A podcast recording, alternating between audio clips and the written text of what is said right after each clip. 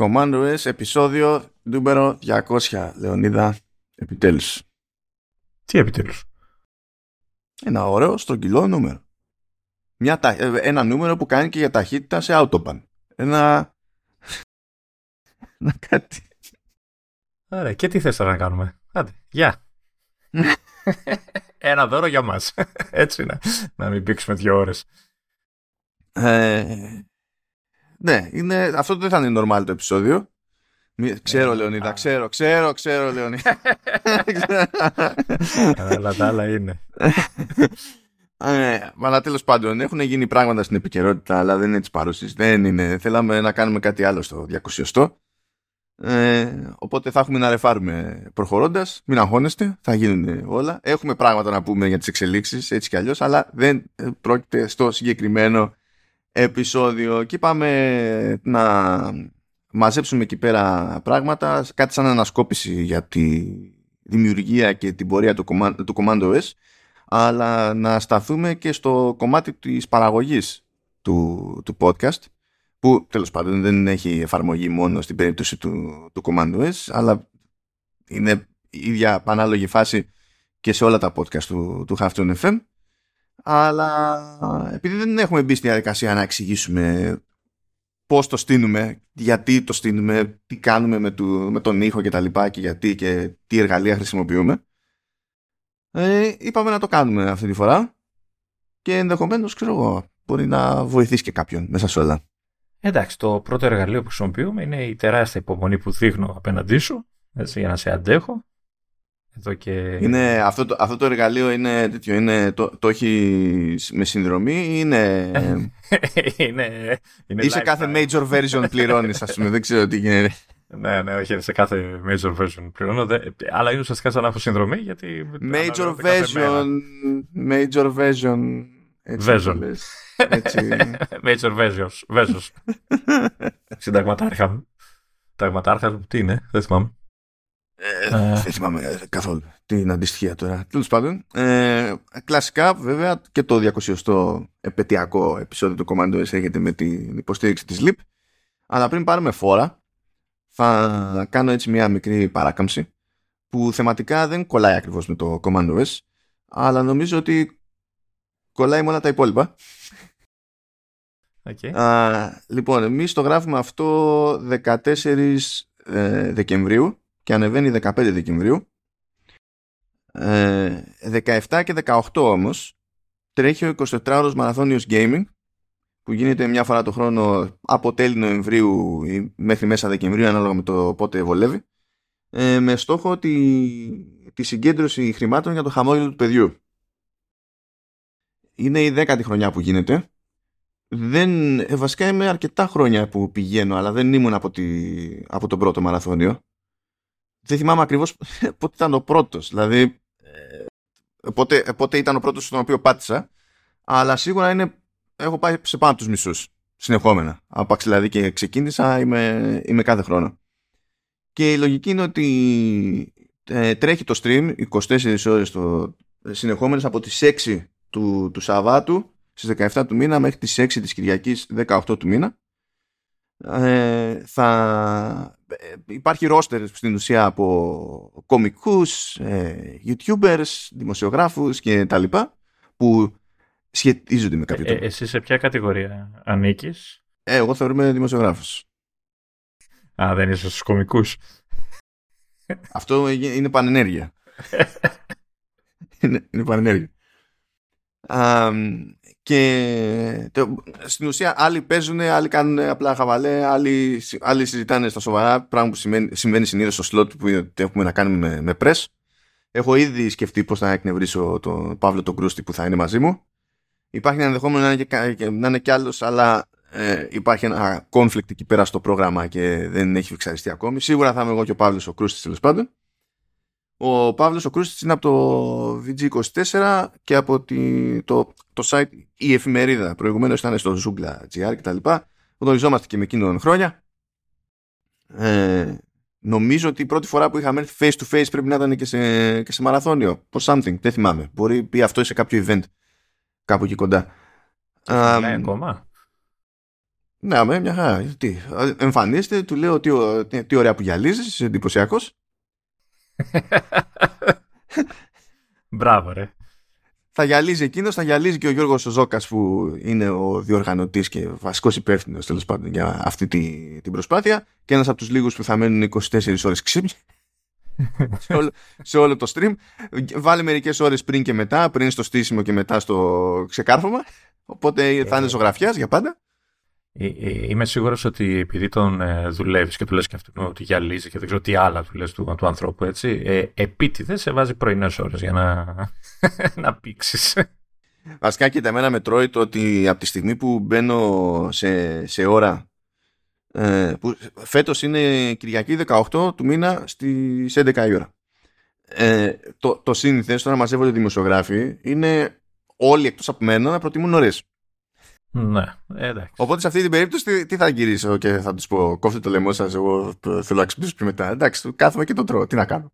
Ε, εγώ να πω, επειδή έχω, ε, έχει τύχει να παρακολουθήσω έτσι, κα, καταρχάς ένα μεγάλο μπράβο έτσι, όλα αυτά τα χρόνια για τους άνθρωπους που το φτιάχνουν και για όλους σας που συμμετέχετε. Ε, αν όσοι μας ακούτε δεν έχει τύχει να, να το παρακολουθήσετε το όλο event, ε, πραγματικά αξίζει ε, και βάζω σε δεύτερη μοίρα τα. Τώρα κάνουμε καλό για τα παιδάκια και τα χαμογελά τους και τίποτα. τίποτα δεν, δεν, δεν έχει, βάζουμε, σε δεύτερη, ε, βάζουμε σε δεύτερη μοίρα το πρώτο μέλημα της προσπάθειας. ναι, ναι, δεν, έχει, σημασία. Δηλαδή, παρακολουθήστε το και παρακολουθήστε μόνο το κομμάτι αυτό που λέει για το press που είναι ο, Βε, ο Βέζος μέσα, μόνο και μόνο για να δείτε το Βέζο έτσι πρωί πρωί για να δείτε τη, ναι. τη, φάτσα του.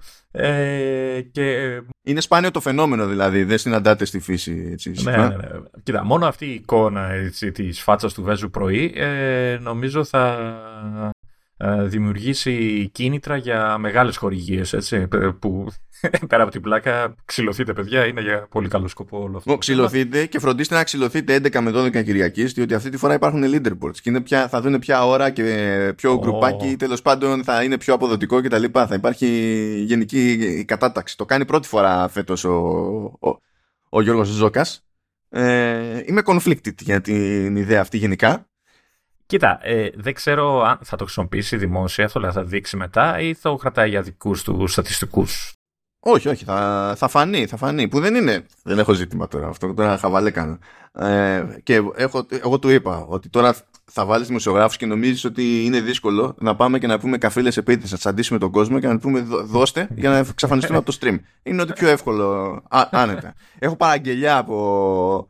Ε, από ακροατή και, ε, και, και φίλο και παλιό αναγνώστη του, του GamePro και, και νυν ε, άρτη στο τέτοιο, στο, στη Supermassive είναι το Κώστα το Χατζαρόπουλο μου λέει ότι θα βάλει 200 ευρώ κατευθείαν έτσι και φτύσω κάποιον στο stream. Τι, όταν λες να τον φτύσεις, τι κυριολεκτικά; Ναι, κανονικά, κανονικά. Και δεν ξέρω, δηλαδή. Ε, να σου πω. Για 200. είναι για καλό σκοπό, Είναι για τα παιδιά, είναι για το χαμόγελο. Λοιπόν. είναι αυτό, αλλά μετά σκέφτομαι ότι κρίμα ο Παύλος ο Κρούστης. Πρέπει να βρω κάτι άλλο, ξέρω εγώ. Γιατί πρέπει να πάει σε αυτόν, δηλαδή. Ε, αυτό θα έχω πρόχειρο, φίλε. Τι να κάνω. Κάτι να κάνω, κάθομαι να ψάχνω μακρινούς στόχους, ας πούμε, τι να φτύσω το hardware Κάτι Λέει ότι θα έχετε, πώς το λένε, ακυρώσεις συμμετοχή. Δεν θα έρθει ο άνθρωπος έτσι να μας ακούσει να τα λες αυτά. Ναι, τέλος πάντων. Θα, θα, δω, θα δω τι θα κάνω. Θα δω τι θα κάνω. Ε, ή μπορώ να πω ότι τέλος πάντων ε, βάλτε πάνω, πάνω από τόσα για να μην φτύσω κανέναν. Μπορεί να είναι να το δούμε community challenge. Όχι, ή, ή, θα βάλουν παραπάνω για να φτύσεις πιο πολλούς. ε, αυτό είναι ένα πρόβλημα γενικά. Δεν νομίζω να αρέσει το χαμόγελο του παιδιού, αλλά ναι, okay. ε, οπότε θα έχω εγώ τώρα ε, στις σημειώσεις το σχετικό link που οδηγεί στη, στην ιστοσελίδα της προσπάθειας που είναι σε δικό της domain.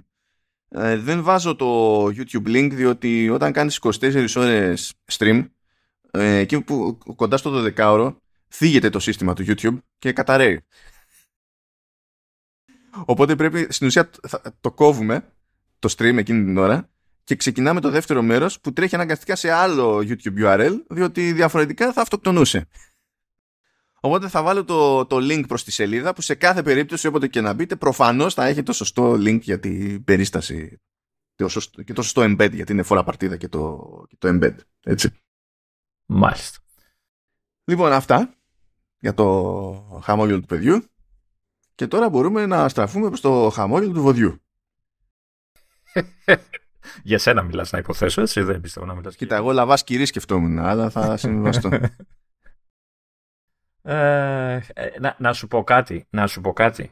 Έλεγα σήμερα στη σύζυγο ότι σήμερα το επεισόδιο θα είναι ξέρεις, ε, σημαντικό και wow 200 και γουστάρουμε ορόσημο και τα λοιπά και μπήκα στο, στο app ε, των podcasts για να δω πότε ανέβηκε το πρώτο ever Commando S ε, ε, ξέρεις, ε, στην ε, υπηρεσία και γενικά πότε ξεκινήσαμε επίσημα γιατί θα πούμε, θα πεις μάλλον ότι η ιδέα δεν ήταν από τόσο γρήγορη. Ε, ναι, ωραία που η εφαρμογή μου λέει ότι έχω, δει, ότι έχω ακούσει το λέει παιγμένο. το, το, θα έχει παίξει δηλαδή. ε, ναι, πάω, πάω. όσο ψάχνω να βρω το τελευταίο, εσείς αγοράζετε. Άντε, καλό μου podcast κατέβαινε με τη λίστα. Λοιπόν, ε, το πρώτο επεισόδιο με τίτλο «Χαμένη από χέρι», λέει εδώ. Προφητικό, προφητικό. ναι.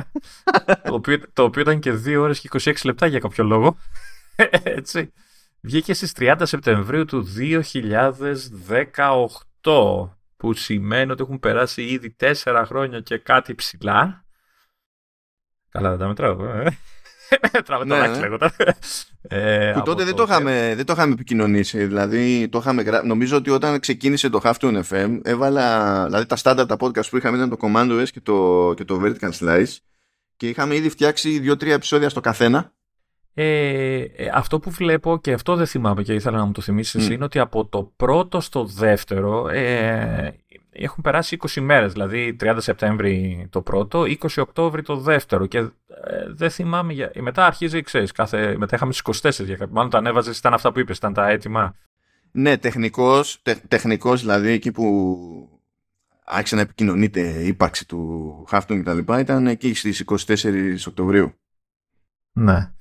Ε, Ok, okay, οπότε εντάξει, το επίσημα, το, το πιλωτικό πρόγραμμα ήταν, το πιλωτικό επεισόδιο ήταν στη 30 Σεπτεμβρίου του 2018. Έχουν περάσει τέσσερα, έχω, έχω αντέξει τέσσερα χρόνια και δύο-τρει μήνες σχεδόν και συνεχίζουμε, μάλλον δεν θα γλιτώσω από σένα. Ε, αυτό που προτείνω εγώ να κάνουν όσοι μας ακούνε και αν ε, δεν το έχουν κάνει, δεν έχουν ψαχτεί, δηλαδή δεν ξέρω από πού μας ακούνε, από πού κατεβάζουν, από πού στριμάρουν κτλ. Αλλά αν από εκεί που στριμάρουν έχει όλη τη λίστα των επεισοδίων, θα πρότεινα πάρα πολύ σε όλους να αρχίσουν να, σκρο, να σκρολάρουν από τέρμα κάτω προς τα πάνω και να σημειώνουν τίτλους.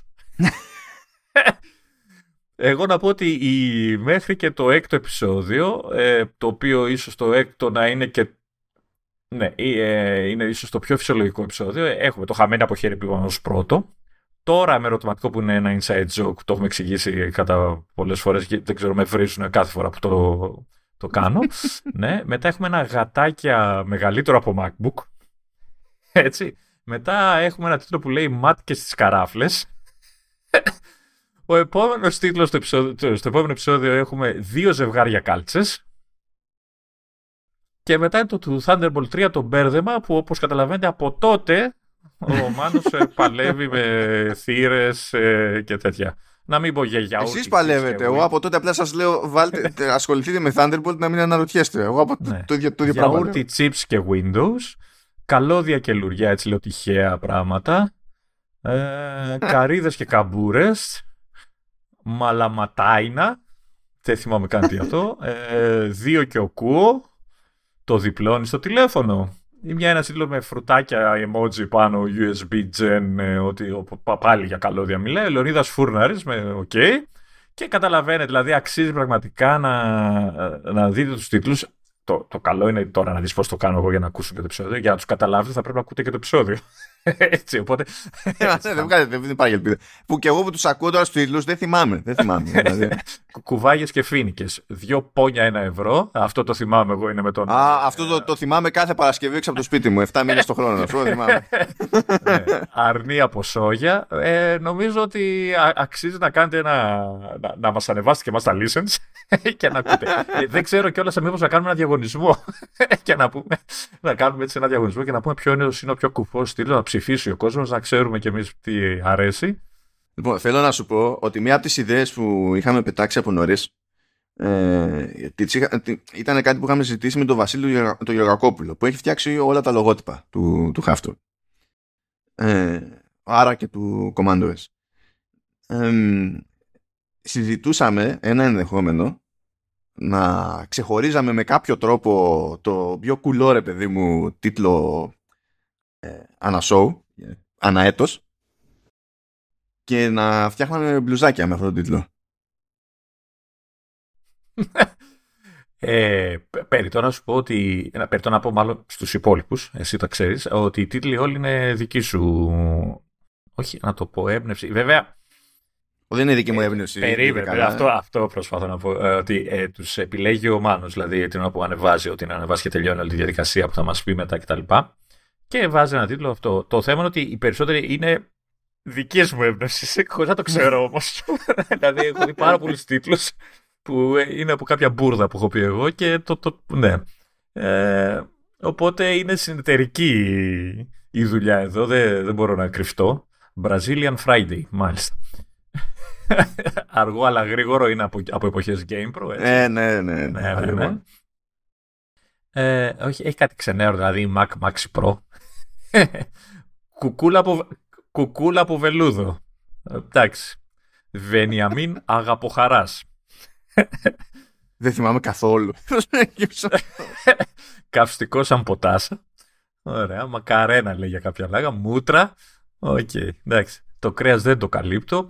Οκ, okay, δηλαδή ε, πραγματικά παιδιά καθίστε είναι, είπαμε, 200 επεισόδια, νομίζω οι τίτλοι και, ε, είναι, είναι, είναι, από τα καλά στοιχεία της εκπομπής. Ε, βέβαια δεν νομίζω ότι κανένας SEO θα μας πετύχει ποτέ να μας ανεβάσουν στα αλήθειες. Δηλαδή ο Ρόλο να ψάχνει ξέρω, κάτι για, για Apple, ένα podcast για Apple. Τώρα πού να ψάξει ότι θα, θα βρει τώρα τίτλο Fraggle που είναι και αυτό δικό μου. Έτσι, το, flag, το, από το Fraggle Rock τη σειρά την παλιά. Όχι εντάξει, κοίτα, το θετικό στο υπόθεση είναι ότι τουλάχιστον στις υπηρεσίες που σκάνε τα podcast, όταν, όταν κάνεις αναζήτηση συνυπολογίζουν τις κατηγορίες τις οποίες είναι, ε, που, που έχεις δηλώσει για το feed. Υπολογίζουν τίτλους, υπολογίζουν τη γενική περιγραφή του, όχι, του, όχι του επεισοδίου αλλά του podcast αλλά ψάχνουν και στην περιγραφή του επεισοδίου. Οπότε δεν είναι τόσο δύσκολο να σε βρει ο άλλος Φυσικά είναι αυτό που είναι αδιανόητο είναι, δηλαδή δεν υπάρχει το concept ε, αναρωτιέμαι για κάτι σχετικά με το τάδε, βάζω το τάδε σε search και μάλλον θα μου βγει ένα επεισόδιο που σχετίζεται. Δηλαδή, αυτό είναι εντάξει, αυτό δεν ε, ισχύει. Δηλαδή έχουμε τώρα στο επεισόδιο, βλέπω εδώ, είναι το 99 που είναι και καλά η πρώτη φάση που μιλάμε για Apple Silicon έτσι και ο τίτλος είναι εμένα και εσένα. έτσι δηλαδή. okay. ε, Εντάξει, λοιπόν, για να, για να δούμε εδώ πέρα. Για να τη, το, τη, δούμε και εμείς νοσταλγή του παρελθόντος. Ναι, δεν θυμάμαι το, το Χριστό μου, έτσι. ε, έχω την εντύπωση, έτσι, για να, θυμηθώ, να προσπαθήσω να θυμηθώ, ότι με ενόχλησες για την ναι. ιδέα του, του podcast ε, πολύ πριν μη, μη, σου πω και προς τα ξεκινήματα ε, πολύ πριν ε, σταματήσουμε το Authority, το οποίο ήταν ένα site gaming που είχαμε φτιάξει η κλασική τετράδο, πεντάδα, πώς ήμασταν δεν θυμάμαι, ε, για games, ξέρω εγώ, όταν είχε πια πεθάνει, είχε τελειώσει το game και όλα αυτά και θέλαμε κάτι να κάνουμε μόνοι μας και τα λοιπά και πριν... Ακόμα το έχω πάνω το site, κάθομαι πλέον το server. Το ξέρω, κάθε τόσο μου, ερχόντουσαν και στατιστικά σε κάποια φάση. για κάποιο λόγο που έρνουν ακόμα κόσμος ε, ναι, και τέλος πάντων έτρεξε αυτό για κάποια χρόνια τέλος πάντων κτλ. Ε, σε όλη αυτή τη διάρκεια ο Μάνος τρογότανε, τον θυμάμαι δηλαδή να τρώγεται με την ιδέα του podcast, σε εποχές που η λέξη podcast δεν νομίζω να ακουγόταν πουθενά, πουθενά στην Ελλάδα όμως. Έτσι, έξω Αμερικές και αυτά νομίζω εντάξει είναι ε, μόδα αρκετά χρόνια. Δηλαδή, μόδα τέλος πάντων το, το ξέρουν τέλος πάντων σαν έννοια κτλ. Ε, όταν δηλαδή μας το πρωτανέφερε, η ερώτηση ήταν τι είναι το podcast; Έτσι δηλαδή κατευθείαν. Τι, τι ακριβώς εννοεί ο ποιητής; Ε, σίγουρα ήταν από, από νωρίτερα, γιατί θυμάμαι ότι ε, γενικά έγινε μια συνένωση του, της ομάδας του Authority ε, με την ομάδα του Eternity Καλά, αυτό ήταν σχετικά πρόσφατα. Σχετικά. Σχετικά πρόσφατα. Έγινε τέτοιο. Έγινε μέσα Ιανουαρίου του 2015. Ε, Τουλάχιστον τότε ανακοινώθηκε. Δηλαδή το είχαμε, το είχαμε αποφασίσει νωρίτερα. Ε, αλλά, ναι. ε, ένας λόγος που το, το, το δέχτηκα αυτό γιατί δεν είχε γίνει, δεν είχε προταθεί μία φορά, είχε προταθεί και νωρίτερα αυτό. Ένας λόγος που το δέχτηκα εγώ τότε μέσα στο κεφάλι μου ήταν ότι ε, καταλήγοντας σε μια πιο μεγάλη ομάδα γιατί στην ουσία θα πηγαίναμε εμείς που είχαμε συνηθίσει στο, στο day to day με ένα, δηλαδή με ένα φόρτο χ και θα πηγαίναμε και θα ήμασταν περισσότεροι μαζί με τα, τα άλλα του παιδιά του, του, του Eternity. Οπότε θα ε, μοιραζόταν αλλιώς γενικά ο φόρτος, ρε παιδί μου. Τουλάχιστον αυτή ήταν η σκέψη δική μου. Γιατί στη, στην πράξη απλά βρήκα τρόπο να γεννάω φόρτο. Δεν είναι. ε, κομπλέ. Απλά είχες περισσότερο, περισσότερο φόρτο από περισσότερες πηγές, έτσι. Ναι. κάπως, έτσι. Το οποίο πήρε, δηλαδή επηρέασε και το podcasting στην όλη υπόθεση. Αλλά τέλος πάντων. Ε, το σκεπτικό μου τότε ήταν ότι θα κάνω απλά μέσα στην ημέρα μου ώστε να μπορέσω να ασχοληθώ με το podcasting διότι ήταν κάτι που γενικά με ενδιέφερε και ήταν ακόμα στη φάση που ήταν νέο concept το φτιάχνουμε podcast networks. Όχι απλά φτιάχνουμε ένα podcast, μια εκπομπή, αλλά φτιάχνουμε μια οικογένεια από εκπομπές που είναι υπό ένα συγκεκριμένο brand, ας πούμε, που έχει τη δική του ταυτότητα κτλ. Ε, και με ενδιαφέρε πάρα πολύ να το κάνω αυτό να το, να το δοκιμάσω και είχα και την όρεξη, όχι απλά επειδή με ενδιαφέρε το μέσο ως μέσο, είχα και την όρεξη επειδή με ενδιαφέρουν και αυτές οι συζητήσεις ως συζητήσεις και λέω ότι ε, γουστάρω που τις κάνω με τα άτομα που τις κάνω. Ε, εγώ ποντάρω στο ότι θα γουστάρουν και άλλοι έτσι και βάλουμε ένα μικρόφωνο μπροστά.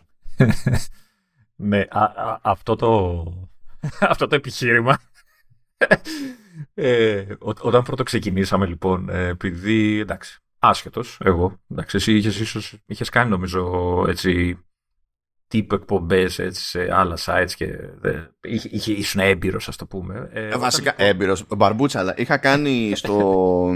Όχι τώρα, ξέχασα πώς ήταν. Ε, Α, στο, στο Amagi Radio είχα κάνει μία σεζόν ε, ή δύο σεζόν. Τέλος πάντων, δεν θυμάμαι αν ήταν μία ή δύο σεζόν. Ε, μιας εκπομπής The Grid. Ήταν δικό μας concept πάλι. Ε, και ήμουν εγώ με τον Δημήτρη το Ρέτζιο. Αυτή ήταν, ναι. Αυτό ήταν το πρώτο μου μπλέξιμο στη, στην όλη υπόθεση. Αλλά εκεί ήταν πιο ραδιοφωνικό το στυλ, από την άποψη ότι παίζανε και διαλείμματα για μουσική, ας πούμε. Παρότι η εκπομπή δεν γινόταν, ξέρεις, live, αλλά έφτανε πάλι ως ένα αρχείο. Θα τραγουδάω εγώ στα διαλύματα τώρα. Ναι, για τραγούδα. Ε, και, και ήταν και εκεί πέρα κυρίως για gaming και τέτοια πράγματα πάλι. Αυτή ήταν η πρώτη μου επαφή, αλλά τότε δεν έμπλεκα με το production. Τότε στην ουσία το, το production έπεφτε στο, στο Δημήτρη Ντορέτζιο. Είχε όμως ε, πάρει το βάρο να του πληρώσεις έτσι στο μπλα μπλα. Ε, οπότε όταν ξεκινήσαμε, ε, και αυτό έχει πλάκα να το δείτε ε, στα πρώτα επεισόδια, ε, εγώ για κάποιο λόγο, για κάποιο λόγο, λογικά ήμουν αγχωμένος. Ναι. και πέρα ότι μίλαγα σαν ρομπότ και σαν ηλίθιος, έτσι, γενικά, ε, σκάλωνα στα πάντα. Δηλαδή ήθελα να πω το και το σκεφτόμουν. το άρθρο, έτσι. δεν ήξερα τι να, να πω. Τώρα δεν το σκέφτομαι, οπότε καταλαβαίνετε πώς βγαίνουν τα επεισόδια. Ε, είμαι πιο άνετο, ναι. Αυτό είναι το κακό. Ε, οπότε έχει πολύ πλάκα να με ακούσετε στα πρώτα επεισόδια που ήμουν σαν μην πω. Όχι ότι βελτιώθηκα, τουλάχιστον νιώθω πιο άνετα. Ε, οπότε το επιχείρημα που είπε πριν ο Μάνος ότι ξέρεις τι γουστάρει να κάνει αυτές τις συζητήσεις με τα άτομα που τις κάνει και ότι θα γουστάραν και τα άλλα ήταν από τα πρώτα που μου είπε στην προσπάθειά του να με κάνει να, να ακουστώ ως άνθρωπος στο, μπροστά στο μικρόφωνο το ότι ρε παιδί μου, ε, ξέρεις, ε, ξεκόλα, με μένα μιλάς, ξέχασέ τα όλα, έτσι, από μπροστά σου εσύ μικρόφωνα και τέτοια. Ε, ε, Κάποιες φορές τα ξεχνάω περισσότερο και τα κοπανάω και με βρίζει. Αλλά τα κόβεις στο μοντάζ, ελπίζω. ε, οπότε ήταν, ναι, ήταν το πρώτο αυτό και λέω ρε παιδί μου, εντάξει, το, το θέμα είναι να, να, να κάνεις κάτι γιατί θες να κάνεις κάτι έτσι, στο κομμάτι αυτό και το θέμα νομίζω να το ευχαριστιέσαι και εσύ, έτσι, να μην είναι κάτι που το νιώθεις δουλειά, σε εισαγωγικά έτσι. Να είναι αυτό. Ναι, γιατί αυτό βγαίνει, αυτό φαίνεται και στον τρόπο με τον οποίο μιλάς. Δηλαδή γίνεται αντιληπτό ναι, και σε ναι. εκείνο που σε ακούει. Οπότε είναι σημαντικό να το κάνεις σκέφτος αυτό το πράγμα. Η αλήθεια είναι ότι μου πήρε καιρό. Γιατί στην αρχή θυμάσαι τα τσουκ, τα πιπ, τα, τα, όλα τα, αυτά τα, τις παρατηρήσεις σου προσπαθούσα να τις έχω συνέχεια στο μυαλό μου. Οπότε ξέρεις, κάποια στιγμή έχοντας όλα αυτά στο υπόψη, γιατί τότε δεν είχες και όλα όσα έχεις τώρα σε προγράμματα κτλ. Για, για να τα σώζω, ναι. Ναι, στην παραγωγή και αυτά. Οπότε με το που έκανα ένα. έτσι το, το κάνω τρεις φορές έτσι την για να το κόψει. Ε, άρχιζε ένα. όχι τόσο αποβρίσιμο και πώς τον κουφάνεις στον άλλο και τέτοια. Οπότε άρχισα λοιπόν να, να, να προσπαθώ να τα κόψω. Κάτι που είναι τελείως δύσκολο όταν έχεις συνηθεί, όταν μιλάς επίσημα, ας το πούμε έτσι, έτσι mm. και σου βγαίνουν χωρίς να το καταλάβεις. Δηλαδή μου λέγε το έκανες. Μα δεν το έκανα. Αφού το άκουσα μου λέει. Δηλαδή δεν τα καταλάβει να κάνει. Ναι, ναι, ναι. Γιατί το κάνεις το, το κάνεις ασυνείδητα. Απλά συμβαίνει ναι, ναι, και ναι. Ε, στην καθημερινότητα δεν, δεν παίζει ρόλο για να σε νιάξει, ρε παιδί μου. Είναι για να σου πει κάποιος. Οπότε, ναι, είναι λογικό. Ε, οπότε ε, για αρκετό καιρό, δηλαδή, για αρκε... δεν, δηλαδή δεν λύθηκαν τα προβλήματα σε πέντε επεισόδια αυτά. Έτσι, για πολύ καιρό θυμάμαι ότι ήμουνα στη φάση ότι μίλαγα και είχα συνέχεια στο μυαλό μου, ξέρεις, όχι τσουκ, όχι πουπ, όχι αυτό, όχι το ένα, όχι, δηλαδή αυτό. Από ένα σημείο δεν ξέρω πώς γύρισε στο μυαλό μου πώ ε, πέρασε ο διακόπτης. Ε, ξαφνικά λύθηκα, καλά να πάθετε. Έτσι. Και λέω ότι μπορούσα να μου κατεβαίνει και τα λοιπά και είμαι πιο άνετος. Και ε, ε, τουλάχιστον εγώ νιώθω πια, δεν ξέρω αν βγαίνει προς τα έξω αυτό. Ε, και το σίγουρο είναι ότι το απολαμβάνω πολύ περισσότερο από τις πρώτες φορές που είχα το άγχος και ε, σκεφτόμουν τα τεχνικά και το ένα και το άλλο. Δεν ξέρω εσύ πώς ε, το ακούς, γιατί εσύ η φάση είναι ότι εγώ άκουγα μέχρι σε ένα σημείο, άκουγα όλα τα επεισόδια, ξέρεις, κατευθείαν μετά για να, να με ακούσω, να ακούσω πώς πάει, να, να πετύχω κανένα λαθάκι, ξέρεις, να έχει κοπεί κάτι. Θυμάσαι, σου στέλνα κιόλας σε μηνύματα και τέτοια. Mm. Ε, εντάξει, από ένα σημείο και μετά λέω ρε παιδί μου, άστο, δεν, γιατί είναι και αυτό που λένε όλοι οι καλλιτέχνες, ότι δεν μπορώ να ακούω τον εαυτό μου και τέτοια, OK. Okay. Ναι, και εγώ δεν την παλεύω. Δεν... Ναι, ε, οπότε έχω καιρό να ακούσω. Ω, δεν ακούει ούτε οι ίδιοι τον εαυτό τους. Ε, ε, ολόκληρη εκπομπή. Εγώ, εγώ δεν την γλιτώνω. Θέλω δεν θέλω στο μοντάζ, ναι, δηλαδή θα ακούσω. Ναι, ναι. Οπότε ξέρεις, να το άκουγα και μετά το export θα ήταν overkill. Ο, δεν οπότε είναι... ίσως είσαι πιο κατάλληλος να, να πεις αν όντως ε, αυτό που νιώθω ότι είμαι πιο άνετος και πιο OK τέλος πάντων από, τις πρώτε, από τον πρώτο καιρό, αν όντως ισχύει, ρε παιδί μου. Ε, δηλαδή ως ακροατής πια έστω και σε φάση μοντάζ κτλ. Όχι, κοίτα, ό, όλοι έχουμε βελτιωθεί. Όλοι σε όλα τα shows του Halftone FM έχουν ε, βελτιωθεί. Ο καθένας με, το, με τον τρόπο του. Δηλαδή, εσύ όντως ήσουν πιο μακωμένος. Ε, αλλά από ένα σημείο και έπειτα βρήκες το, το ρυθμό σου και άλλαξε και ο ρυθμός της συζήτησης έτσι. Γενικότερα δηλαδή. Ναι, και, και τώρα δεν με, μαζε, δεν με μαζεύετε. και, στο, και, και στο vertical αλλιώς ξεκινήσαμε και αλλιώς καταλήξαμε από την άποψη ότι δεν είχαμε μαγκώματα στη, στην αρχή αλλά δεν ε, είχαμε συνηθίσει και σε μια ροή που να ε, είναι πιο εντάξει για, το, για τον ακροατή. Τώρα δηλαδή ε, αν καθίσει και ακούσει κάποιος θα μας πετυχαίνει πιο συχνά στο να δίνει ο ένας χρόνος στον άλλον να εκφράσει μια ολοκληρωμένη σκέψη ρε παιδί μου πρώτα να πάρει το χρόνο του και ύστερα ο άλλος να επανέλθει και να, και να σχολιάσει. Αυτό δεν σημαίνει ότι δεν υπάρχει back and forth αλλά ήταν κάτι στο οποίο έπρεπε να συνηθίσουμε γιατί πάλι και εμείς τότε ξεκινούσαμε με τη λογική τη συζήτηση που θα κάναμε έτσι κι αλλιώς με μπύρες. Οπότε σιγά ποιος ενδιαφέρεται. Αυτό είναι ένα πρόβλημα γενικότερο ε, το ε, να μάθεις πότε σταματάει ο άλλος και μπορείς να χωθείς. Αυτό ακόμα με δυσκολεύει, ε, κυρίως γιατί ε, από τον τρόπο που ε, μιλάς εσύ, γιατί υπάρχουν στιγμές που όπως μιλάς, ε, κάνεις κάποια κενά ε, στη σκέψη σου, ρε παιδί μου, προσπαθείς να πεις την επόμενη φράση, τα οποία νομίζω... Τελικά, από κενά στη σκέψη, ου...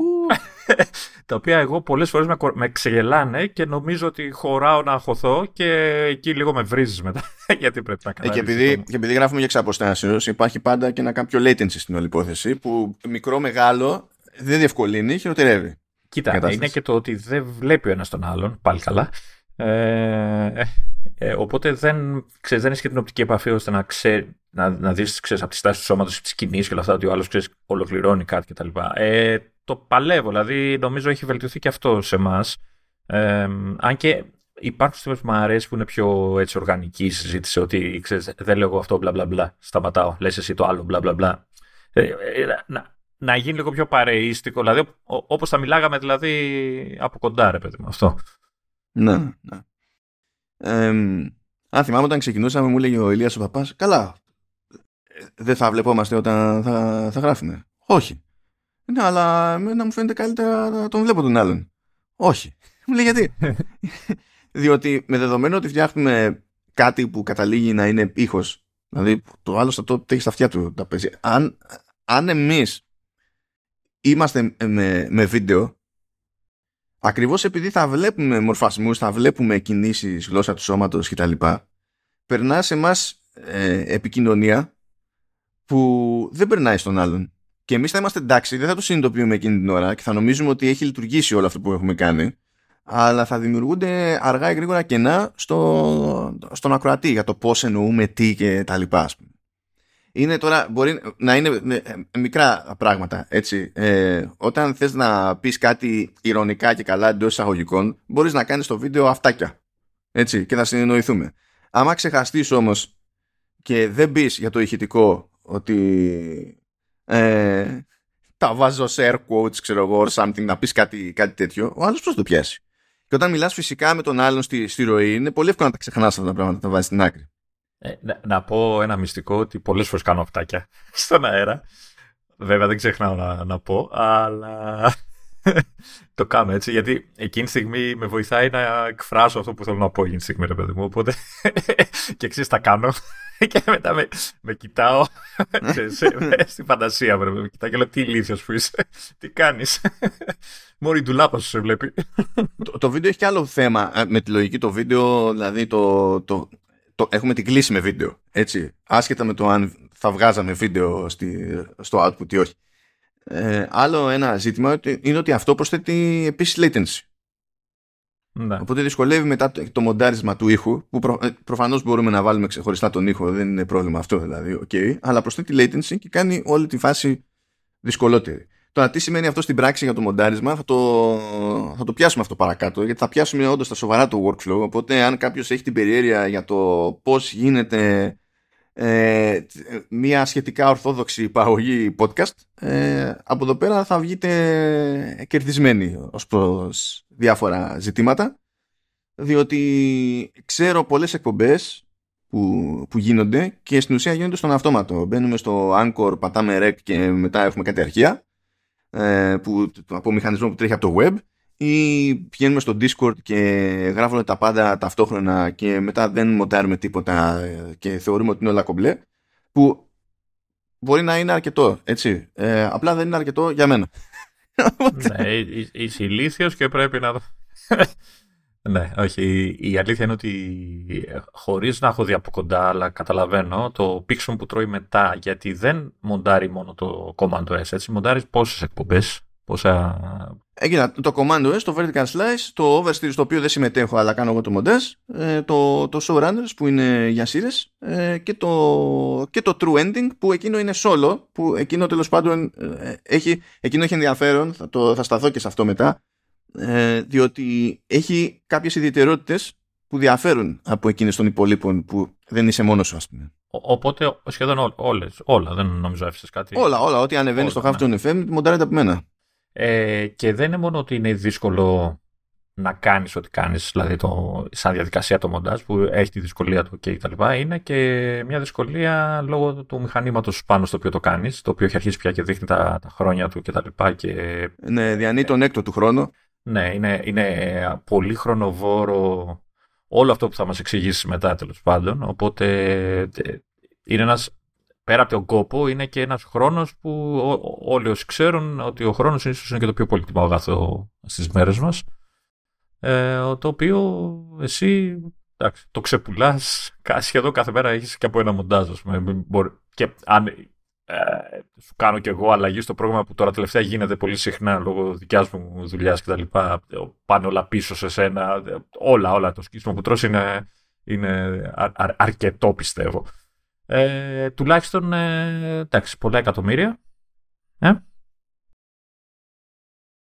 Τε, γιατί γελάς; Ούτε κανένα, είναι και πολλαπλά. Είναι αυτό, αυτό είναι που μου αρέσει. Έτσι, ναι, ε, οπότε ναι, ε, εντάξει, είμαστε ηλίθιοι. Ε, μόνο έτσι μπορεί να εξηγηθεί το ότι ξέρεις, κάνεις όλο αυτό που κάνεις και κάνουμε ε, όλοι μας και ναι, τσάμπα. τσάμπα. Τέλος πάντων, χωρίς, ε, δηλαδή αν μου πει κάποιος ότι ξέρεις, κάνεις όλο αυτό, ε, τρως από το χρόνο σου, τουλάχιστον εγώ ας πούμε κάθε εβδομάδα έχω ένα δίωρο, τρίωρο που τρώμε για την εγγραφή. Ε, ε, έχω άλλες δουλειές κτλ. Και, και, και σου λένε, ξέρεις τι, ε, πόσα λεφτά παίρνεις από αυτό; Ε, παίρνω τ' απαυτά μου. και το κάνω απλά και μόνο επειδή το γουστάρω. Ε, OK. Okay. Ε, θα σε κοιτάνε και θα έχουν και δίκιο που θα σε πούνε ηλίθιο και θα μας πούνε ηλίθιους, έτσι.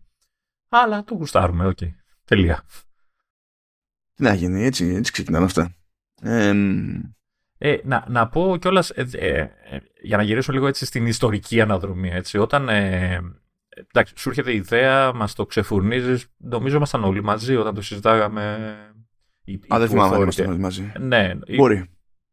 Νομίζω είχε ειπωθεί κάποια στιγμή που, ε, γιατί στο, στο Authority συνηθίζαμε μία στο τόσο να, να μαζευόμαστε και να τα λέμε και να δουλεύουμε. ναι, όλοι μαζί, ξέρω και τα λοιπά. Ναι, OK. Okay.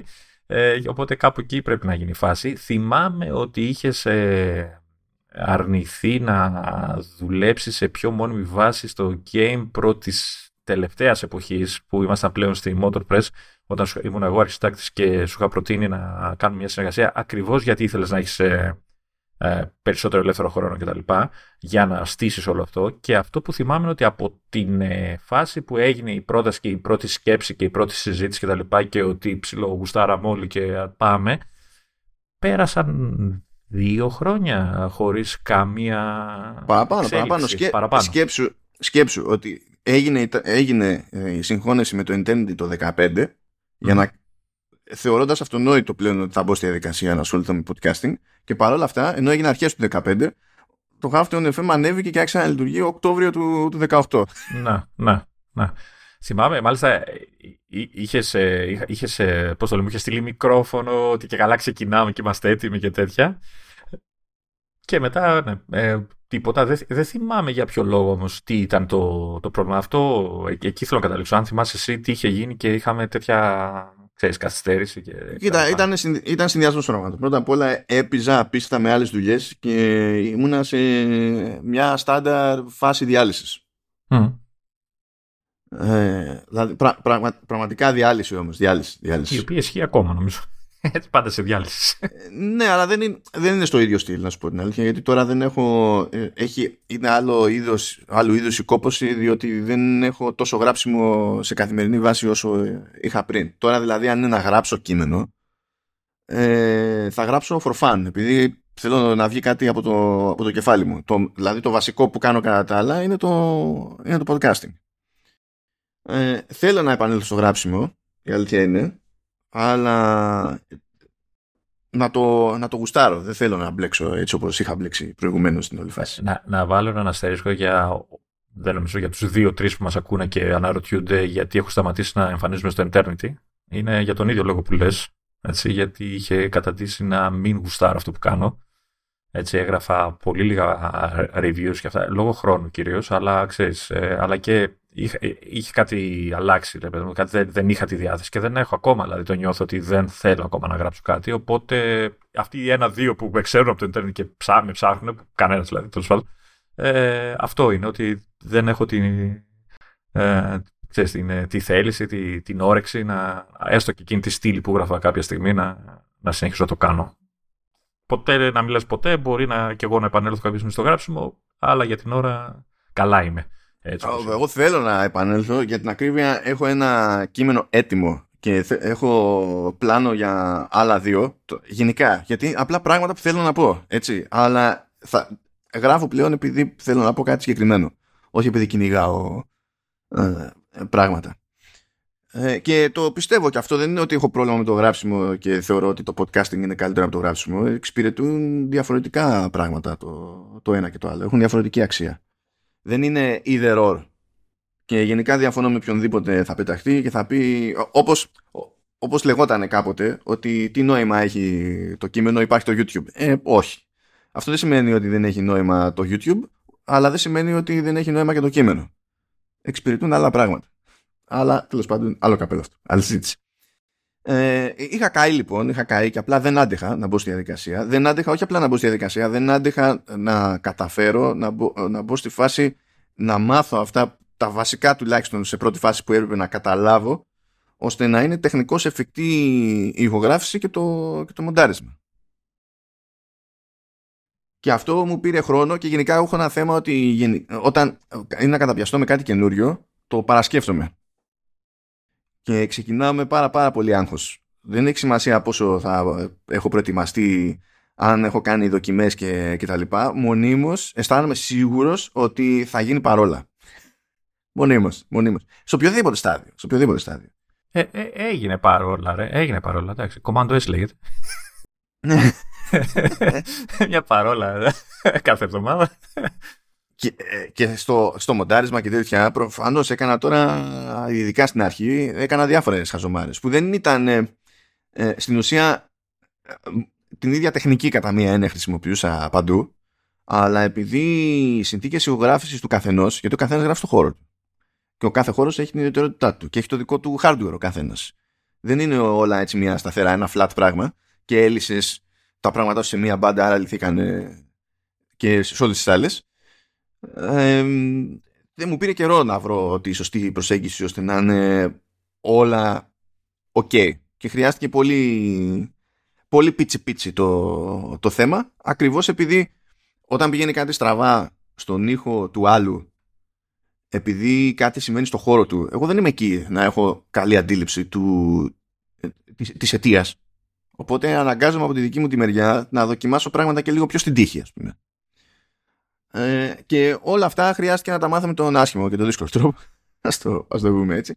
Αλλά τέλος πάντων καθυστέρησε όλη αυτή η φάση ε, λόγω, λόγω διάλυσης. Είναι, είναι τόσο απλό το, το πράγμα. Έχει πλάκα διότι υποτίθεται ότι ήταν μονίμως, στα σκαριά, μονίμως, στα σκαριά, μονίμως, στα σκαριά και είχα και τον Γιώργο τον Ζώκα που το ξέρει αυτό. Ε, και όταν τα λέγαμε για καφέ κάθε φορά με έκραζε. Ε, βάλε τα μικρόφωνα πάτα και πάτα ρεκ. Τι θα, τι θα γίνει. Ξεκόλασα, ακούω τόσο καιρό, ξέρω και σε ακούω τόσο καιρό. Ε, και το άλλο το, το, το, θετικό που έχω μετά το αρνητικό, ότι πριν ξεκινήσω κάτι το παρασκέφτομαι, είναι ότι άπαξ και κάτι ξεκινήσει και μπει σε ρυθμό, τέλος. Μετά φάση είναι στρατιώτης.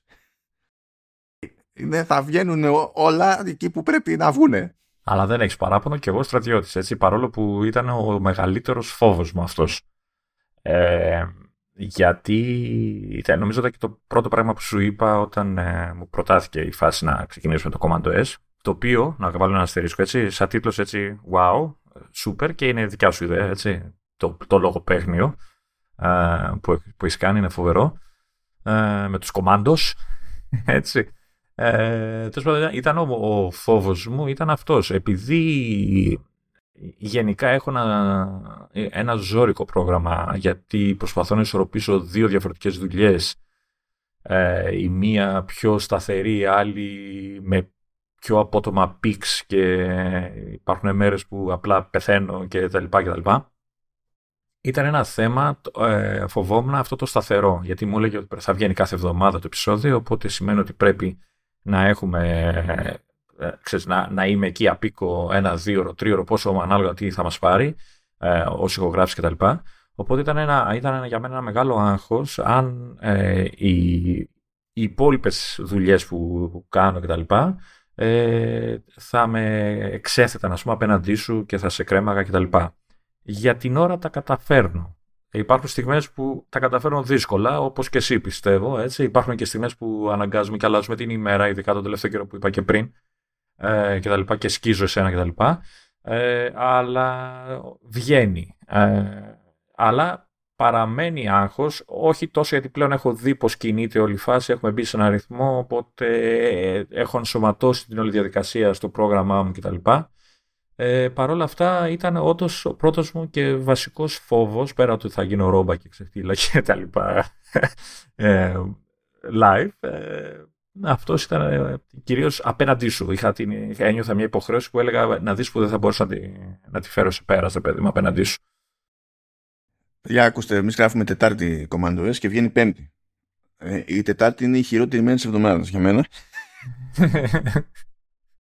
γιατί, γιατί στην ουσία μετρώει το hardware. Είναι ότι είναι η μόνη περίπτωση που ηχογραφώ και μοντάρω αφημερών. Ε, σε όλες τις άλλες φάσεις ή μοντάρω την επομένη ε, ή ε, απλά μοντάρω και δεν έχω εγώ την ηχογράφηση. Οπότε τέλος πάντων έχω μόνο το δεύτερο μέρος της, της υπόθεσης.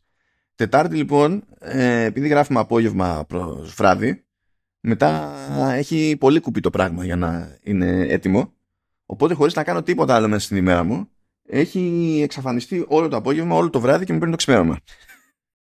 Εντάξει, ε, μπορώ να πω κι εγώ ότι είναι η μέρα που πάω σέρι, έτσι. Τελειώνω 8 ώρη δουλειά και στα καπάκια ξεκινάμε ηχογράφηση, η οποία ειδικά μου είναι και για κυκλοφορία νέου OS. Oh, καλά, ξεκινάει και δεν τελειώνει ποτέ, ας πούμε. Έτσι. Οπότε πο, πολλές Τετάρτες έχω ξεκινήσει το πρωί και έχω σταματήσει το βράδυ σερί, έτσι, και είμαι και ζόμπι και τα λοιπά στο μικρόφωνο και τα λοιπά. Κάτι που μπορεί να είναι και θετικό, δεν ξέρω. Από ένα σημείο και μετά μπορεί να είναι και θετικό να είσαι ζόμπι.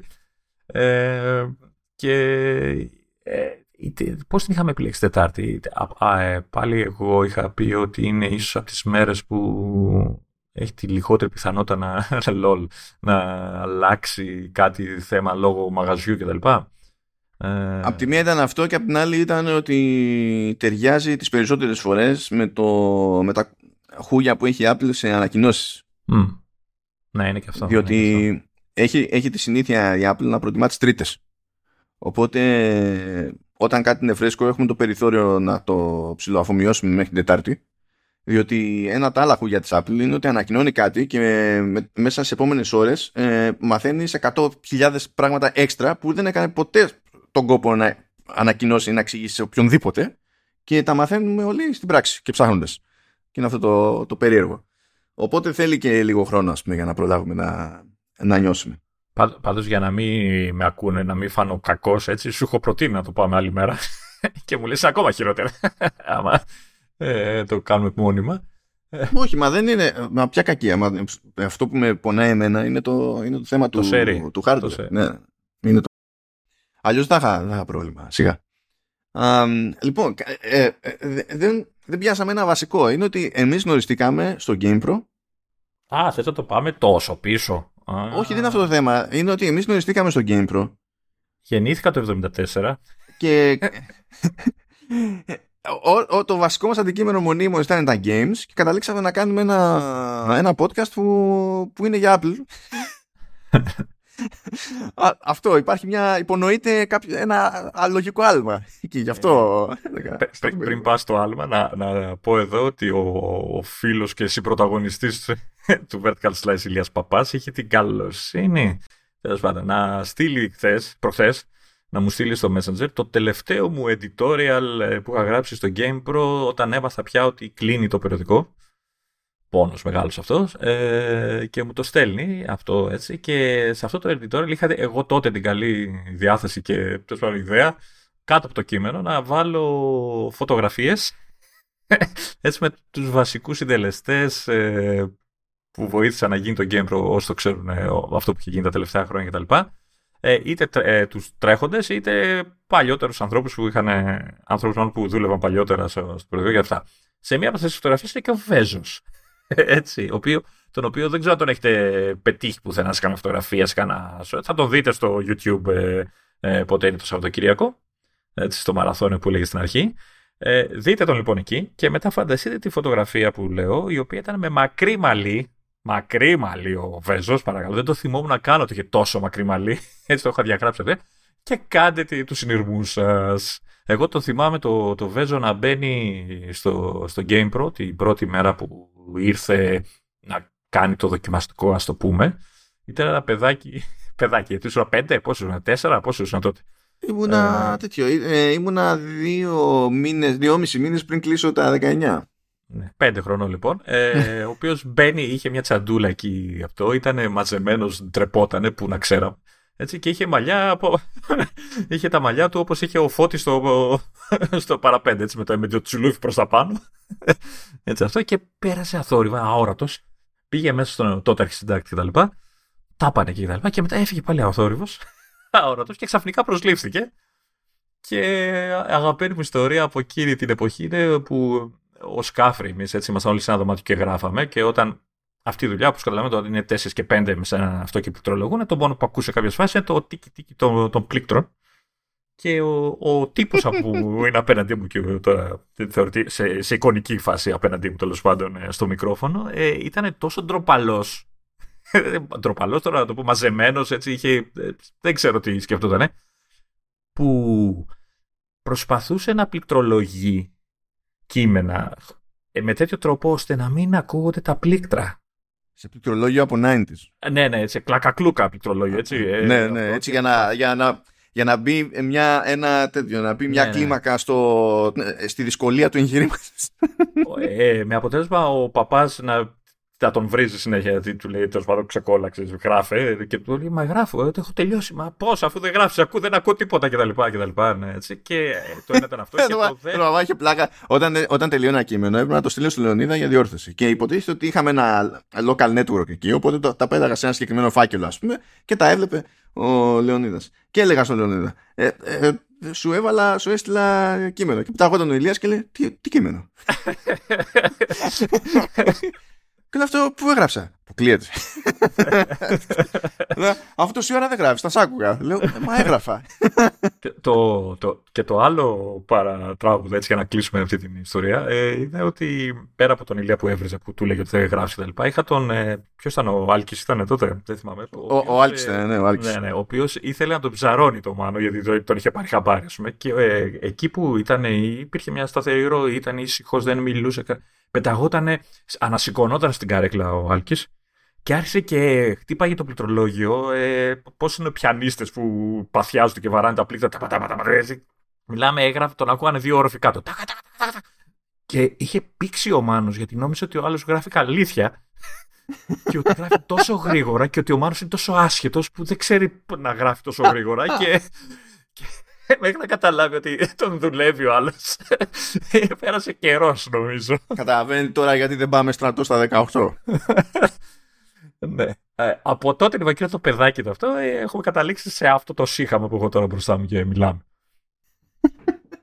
να θυμίσω από αυτό το πράγμα, από αυτό το πράγμα φοβάμαι να πατήσω το πλήκτρο. Φτάσα, έφτασα στο interview. Εδώ ήρθα για interview, όχι για να με προσβάλλετε. Ε, ναι. Έχουμε, έχω κάνει αυτό το άλμα σαν άτομο. Ε, κάπως έτσι σε γνωριστήκαμε από το Game Pro και τη χρυσή εποχή ε, σε ένα γραφείο διαμέρισμα στη Δεκελίας.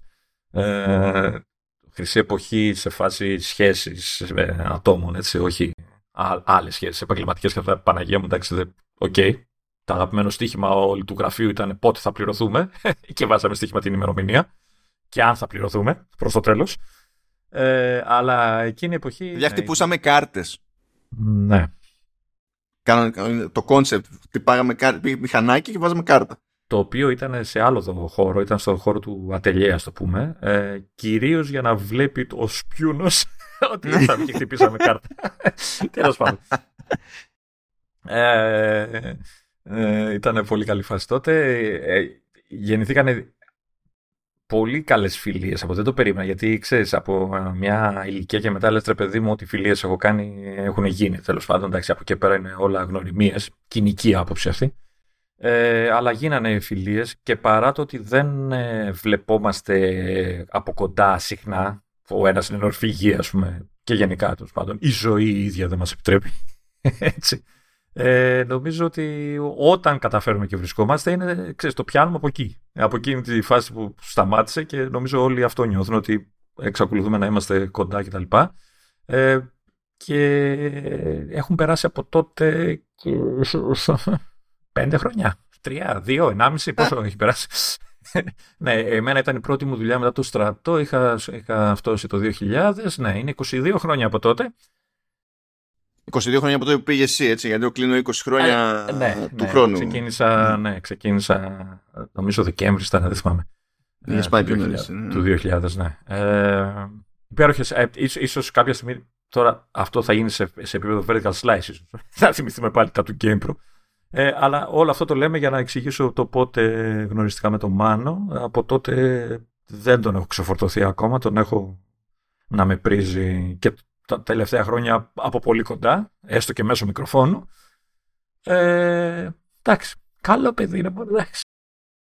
Παρ' όλα αυτά, games, games, games, ξαφνικά τέτοιο podcast για, για Apple. Γενικά πώς το, πώς το πάθαμε αυτό. Ε, η αλήθεια είναι ότι η πρώτη μου επαφή ε, με τα Apple ήταν την ίδια ακριβώς περίοδο που σε γνώρισα. Ήταν πάλι στο ίδιο γραφιάκι, έτσι. Όταν είχες πρωτοέρθει νομίζω είχαμε ακόμα. Ε, ναι, ναι. Ήτανε, δουλεύαμε σε Mac. Βέβαια δουλεύαμε σε Mac που ήδη τότε είχαν κλείσει καμιά δεκαριά χρόνια ύπαρξης, ίσως και ήταν από την πρώτη φουρνιά PowerMac, από τότε που γύρισε σε PowerPC και τα, τα μηχανάκια που είχαμε ήταν, ξέρω εγώ, 1994, τέτοια φάση. Ναι, ε, σε ξαναδιορθώνω, στο, στο διορθώνω κάθε φορά. Εγώ δούλευα σε 68-40. Έτσι ήταν. Motorola, ε, εποχές, ε, επεξεργαστής ε, Amiga, ας πούμε, έτσι. Τέτοιες εποχές.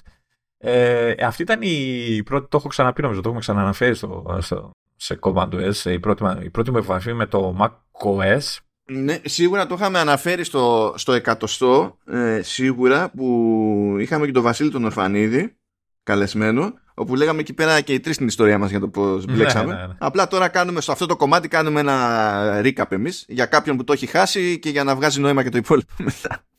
Ε, ήταν, ναι, ήταν η πρώτη μου επαφή με macOS, ε, το οποίο τότε ήταν το 7, αν θυμάμαι καλά. Ε, και παρόλο το ότι λόγω παλαιότητας των μηχανημάτων είχε θέματα, δηλαδή ήταν μηχανήματα που δεν είχαν στηθεί για ίντερνετ, δηλαδή κάναμε ολόκληρες αλχημίες για να έχουμε ίντερνετ κτλ. Και που τις κάναμε, τι καταλάβαμε. Είχαμε μια μισθωμένη γραμμή 1 Mbit για την εταιρεία και κάποιος την πίτωνε με άσχετα πράγματα, με άσχετο traffic. Για δουλειά. Και δεν μπορούσαμε. Και δεν, όχι κάποιος από εμάς, κάποιος άλλος την πίτωνε και μας διέλυε. Εμάς δεν μπορούσαμε να κάνουμε τίποτα. Ναι, ήταν η εποχή που για να κάνεις spell checking στο τότε Word ε, έπρεπε να, να, πάρεις, ε, να βάλεις δισκέτα με τον speller, με το κλειδί μάλλον του speller, που ξεκλείδωνε το, το spell checking για να κάνεις το spell check, η οποία δισκέτα ήταν μία και έπρεπε να τη μοιραστούν 42 άτομα. Έτσι. και ήταν πολύ ωραίο. Που λέει, πού είναι η δισκέτα, φέρ τη δισκέτα, θα τελειώνουμε εδώ κτλ. Και System 7 που λες και μετά, είχαμε, μετά γυρίσαμε και σε 8, δεν θυμάμαι αν μπήκαμε σε 8,5, αλλά ε, εκείνο το, Εν τω μεταξύ εμείς δουλεύαμε σε αυτά όταν είχε βγει υποτίθεται πια το, το macOS 10. Αλλά ήταν στα πρώτα του τα χρόνια, έτσι.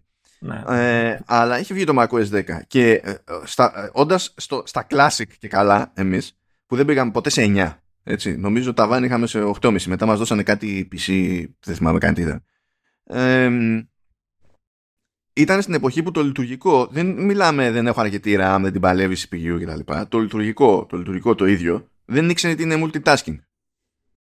Δηλαδή περίμενε σε κάθε περίπτωση να ανοίγεις μια εφαρμογή, να ασχολείσαι με αυτή την εφαρμογή και άμα θες να κάνεις κάτι άλλο σε άλλη εφαρμογή, να κλείνεις την πρώτη και να ανοίγεις την άλλη. Διότι διαφορετικά σου έλεγε. Δεν, συγγνώμη.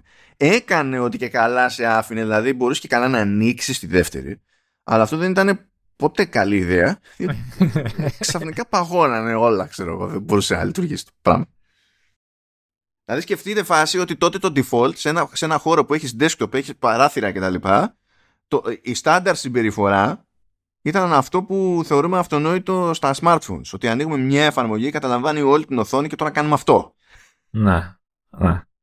Παραδόξως, ε, και εκεί ε, ε, έγινε το πρώτο τικ στο μυαλό μου έτσι, ήταν ότι όταν μας αλλάξανε και μας βάλανε PC, τα οποία και αυτά ήταν υπερσύγχρονα, έτσι, Παναγία μου ε, τα PC ε, κολλάγαν πολύ περισσότερο από τον Mac, από τους Mac. Ε, και αυτό ήταν τίκ για μένα. Δηλαδή έλεγα, κοίτα να δεις, ρε παιδί μου, ότι πήραν πιο καινούργια μηχανήματα, μπλα μπλα, πιο σύγχρονα, πιο σύγχρονο λειτουργικό τότε, σε σχέση με αυτό που είχαμε ε, μάθει. Και παρόλα αυτά ε, τρέχαμε να, και δεν φτάναμε γιατί κολλάγανε απίστευτα. Ε, οπότε αυτό μπήκε στο ένα ένα, ένα αστεράκι το οποίο πολλά χρόνια μετά ενεργοποιήθηκε για μένα. Ε, κατά τη διάρκεια ε, της περίοδου πριν ε, καταφέρω και πάρω το πρώτο μου iPhone, ε, είχες περάσει εσύ που ήσουν καμένος απλάκιας όσο σε θυμάμαι. Έτσι, δηλαδή, παρόλο που δεν είχες και εσύ μηχανήματα. Δεν είχα, όχι. Καμένος, ε, απλάκιας κτλ. Από πάντα, έτσι σε θυμάμαι εγώ. Ε, μελετούσες, έβλεπες, έκανες έρευνες ε, ε, και θυμάμαι σαν δεύτερο τικ, έτσι κυρίως για την αντίδραση του Ηλία, την ημέρα που έσκασες μύτη ε, με το πρώτο σου Air, ε, MacBook Air, το οποίο έκανες αυτό που έκανε ο Jobs βέβαια στην παρουσίαση. Έτσι. Πήγες δίπλα στον Ηλία, ο οποίος γενικά έχει πολύ φάση να τον βλέπετε να ξενερώνει με την καλή έννοια πάντα. Έτσι, η φάτσα αυτού σήκωμα φρυδιών και μαλλιών και τέλος πάντων. Και έκασε δίπλα του και του έδωσε ένα φάκελο αλληλογραφίας Α4 και του λέει: Ορίστε. Και το ανοίγει και είχε μέσα το, το αέρα, και έχει πάθει ο άλλος ε, πολιτισμικός σοκ, ας πούμε, από το, το μηχάνημα κτλ. Ε, με πρώτο πρώτο πολιτισμικό σοκ, βέβαια, νομίζω πριν είχες πάρει ένα iPod, το κλασικό με το click wheel. Ναι, τα πρώτα λεφτά που μου φάγε η Apple ήταν ε, iPod το, το 2004. Ναι, και, και νομίζω θυμάμαι που παλεύαμε να το συνδέσουμε για να βάλεις τραγούδια που ακόμα τότε ήταν λίγο δυσκίνητο με Windows PCs και τέτοια. Ήταν η πρώτη χρονιά που υποστήριζε Windows βασικά, γιατί τότε πέταξε και το, και το iTunes για, για Windows. Παιδιά, ακόμη θυμάμαι, 515 ευρώ ε, το 2004. 515 ευρώ. Ε, και κάπως έτσι μπήκε το δεύτερο αστράκι σε μένα. Ο, ξέρεις, γιατί τότε το design του Air ήταν εντάξει. Χάσει. Και ακόμα δηλαδή, το βλέπεις και είναι πανέμορφος μέσα μηχάνημα κτλ. Ε, και μετά εντάξει, έγινε, για μένα έγινε. σε όλους βασικά έγινε ο πανικός με το iPhone. Έτσι, και από εκεί πέρα νομίζω ήταν. Ε, το είδα ως φυσιολογική, ως φυσική εξέλιξη το να κάνω το, το άλμα σε, σε Mac ε, παίρνοντας το, το MacBook που γράφω συνήθως, σήμερα δεν γράφω σε αυτό ε, ε, τα, τα, επεισόδια, ένα MacBook Pro του 15, το οποίο ζει ακόμα αυτού αυτού. Ε, και κάπως έτσι έγινε η, η, αλλαγή μου και όπως έχω εξηγήσει και πολλές φορές πέρα από τη φυσική εξέλιξη ξέρεις, από iPhone να πεις ότι θα δοκιμάσει κάτι άλλο της εταιρείας, ε, ήταν και μια διάθεση που είχα τότε να, να πειραματιστώ με κάτι καινούριο να, δηλαδή να ξεφύγω πια από το, την πεπατημένη των Windows που εντάξει, τα ήξερα. Τέλος πάντων, τα, τα χρησιμοποιούσα αρκετά και τα λοιπά και είχα μάθει κάποια πράγματα κτλ. Και, ε, και να κοιτάξω να μάθω για μένα κάτι καινούριο. Και αυτό ήταν, το, το, είχα δει ότι είναι, είχα, είχα αποφασίσει ότι θα είναι το, το macOS. Έτσι κάπως πέρασα κι εγώ στο, στον κόσμο της Apple και από τότε δεν έχω καταφέρει να ξεφύγω. Η τσέπη μου ξέρει τι, τι σημαίνει αυτό. Ε, Εντάξει. Κάπως έτσι. Κάπως έτσι ξεκίνησε για μένα η όλη φάση. Ε, εγώ είχα την πρώτη επαφή, όπως είπες, όντως στο GamePro. Δεν είχα καθίσει να δουλέψω δηλαδή σε Mac. Δεν είναι η πρώτη φορά που άγγιζα Mac, αλλά δεν είχα κάνει ποτέ καμία δουλειά τίποτα. Um, η το, το, πρώτη φορά που έχω βάλει χέρι σε Mac, βέβαια τέλος πάντων, με, με επίβλεψη κηδεμόνα, ε, ήταν, ξέρω εγώ, το 97, κάτι, κάτι τέτοιο. Την είχα ξαναπεί αυτή την, την ιστορία ε, φέτος όταν τέλος πάντων επανήλθα αφού είχε πεθάνει ο πατέρας μου και είχα πει ότι ε, επειδή πηγαίναμε από, στις Photovision από τότε που ξεκινήσανε πηγαίναμε κάθε φορά ε, το κλασικό στους φωτογράφους ήταν να χρησιμοποιούν Mac και χρησιμοποιούσαν Mac επειδή εκεί πέρα ξεκίνησε το Photoshop. Δηλαδή μέχρι την έκδοση 3 του Photoshop δεν υπήρχε Photoshop σε Windows. Οπότε είναι αυτονόητο ότι αν θες να κάνεις κάτι τέτοιο θα πάει Mac, δεν υπάρχει debate. Και έχει μείνει κουσούρι κατά μία έννοια αυτό το πράγμα στο, στο κλάδο, αν και δεν είναι πλέον τόσο αυτονόητο όσο ήταν παλιά. Αλλά όταν πήγαινε σε μια τέτοια έκθεση, ήταν στάνταρ ότι θα έχει παρουσία αντιπροσωπεία της Apple. Στάνταρ ότι θα έβλεπε σε διάφορα περίπτερα κτλ.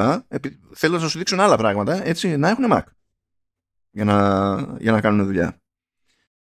Και τώρα αυτό, δηλαδή αν σκεφτείτε για τη χρονολογία, ήταν πριν την εποχή του iMac. Δηλαδή εγώ κατάφερα και φάγα πετριά εκεί. Ήταν ε, όπως το, το, άλλο που κατάφερα σε αυτή τη ζωή που τώρα τέλος πάντων, τώρα δεν παρακολουθώ, δεν ασχολούμαι, δεν ενδιαφέρομαι εδώ και χρόνια πια.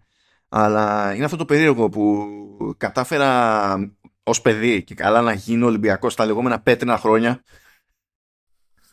Αυτό είναι. Έτσι, ε, έτσι κατέληξα να φάω σκάλαμα με την Apple ε, ακριβώς τα χρόνια που πήγαινε για φούντο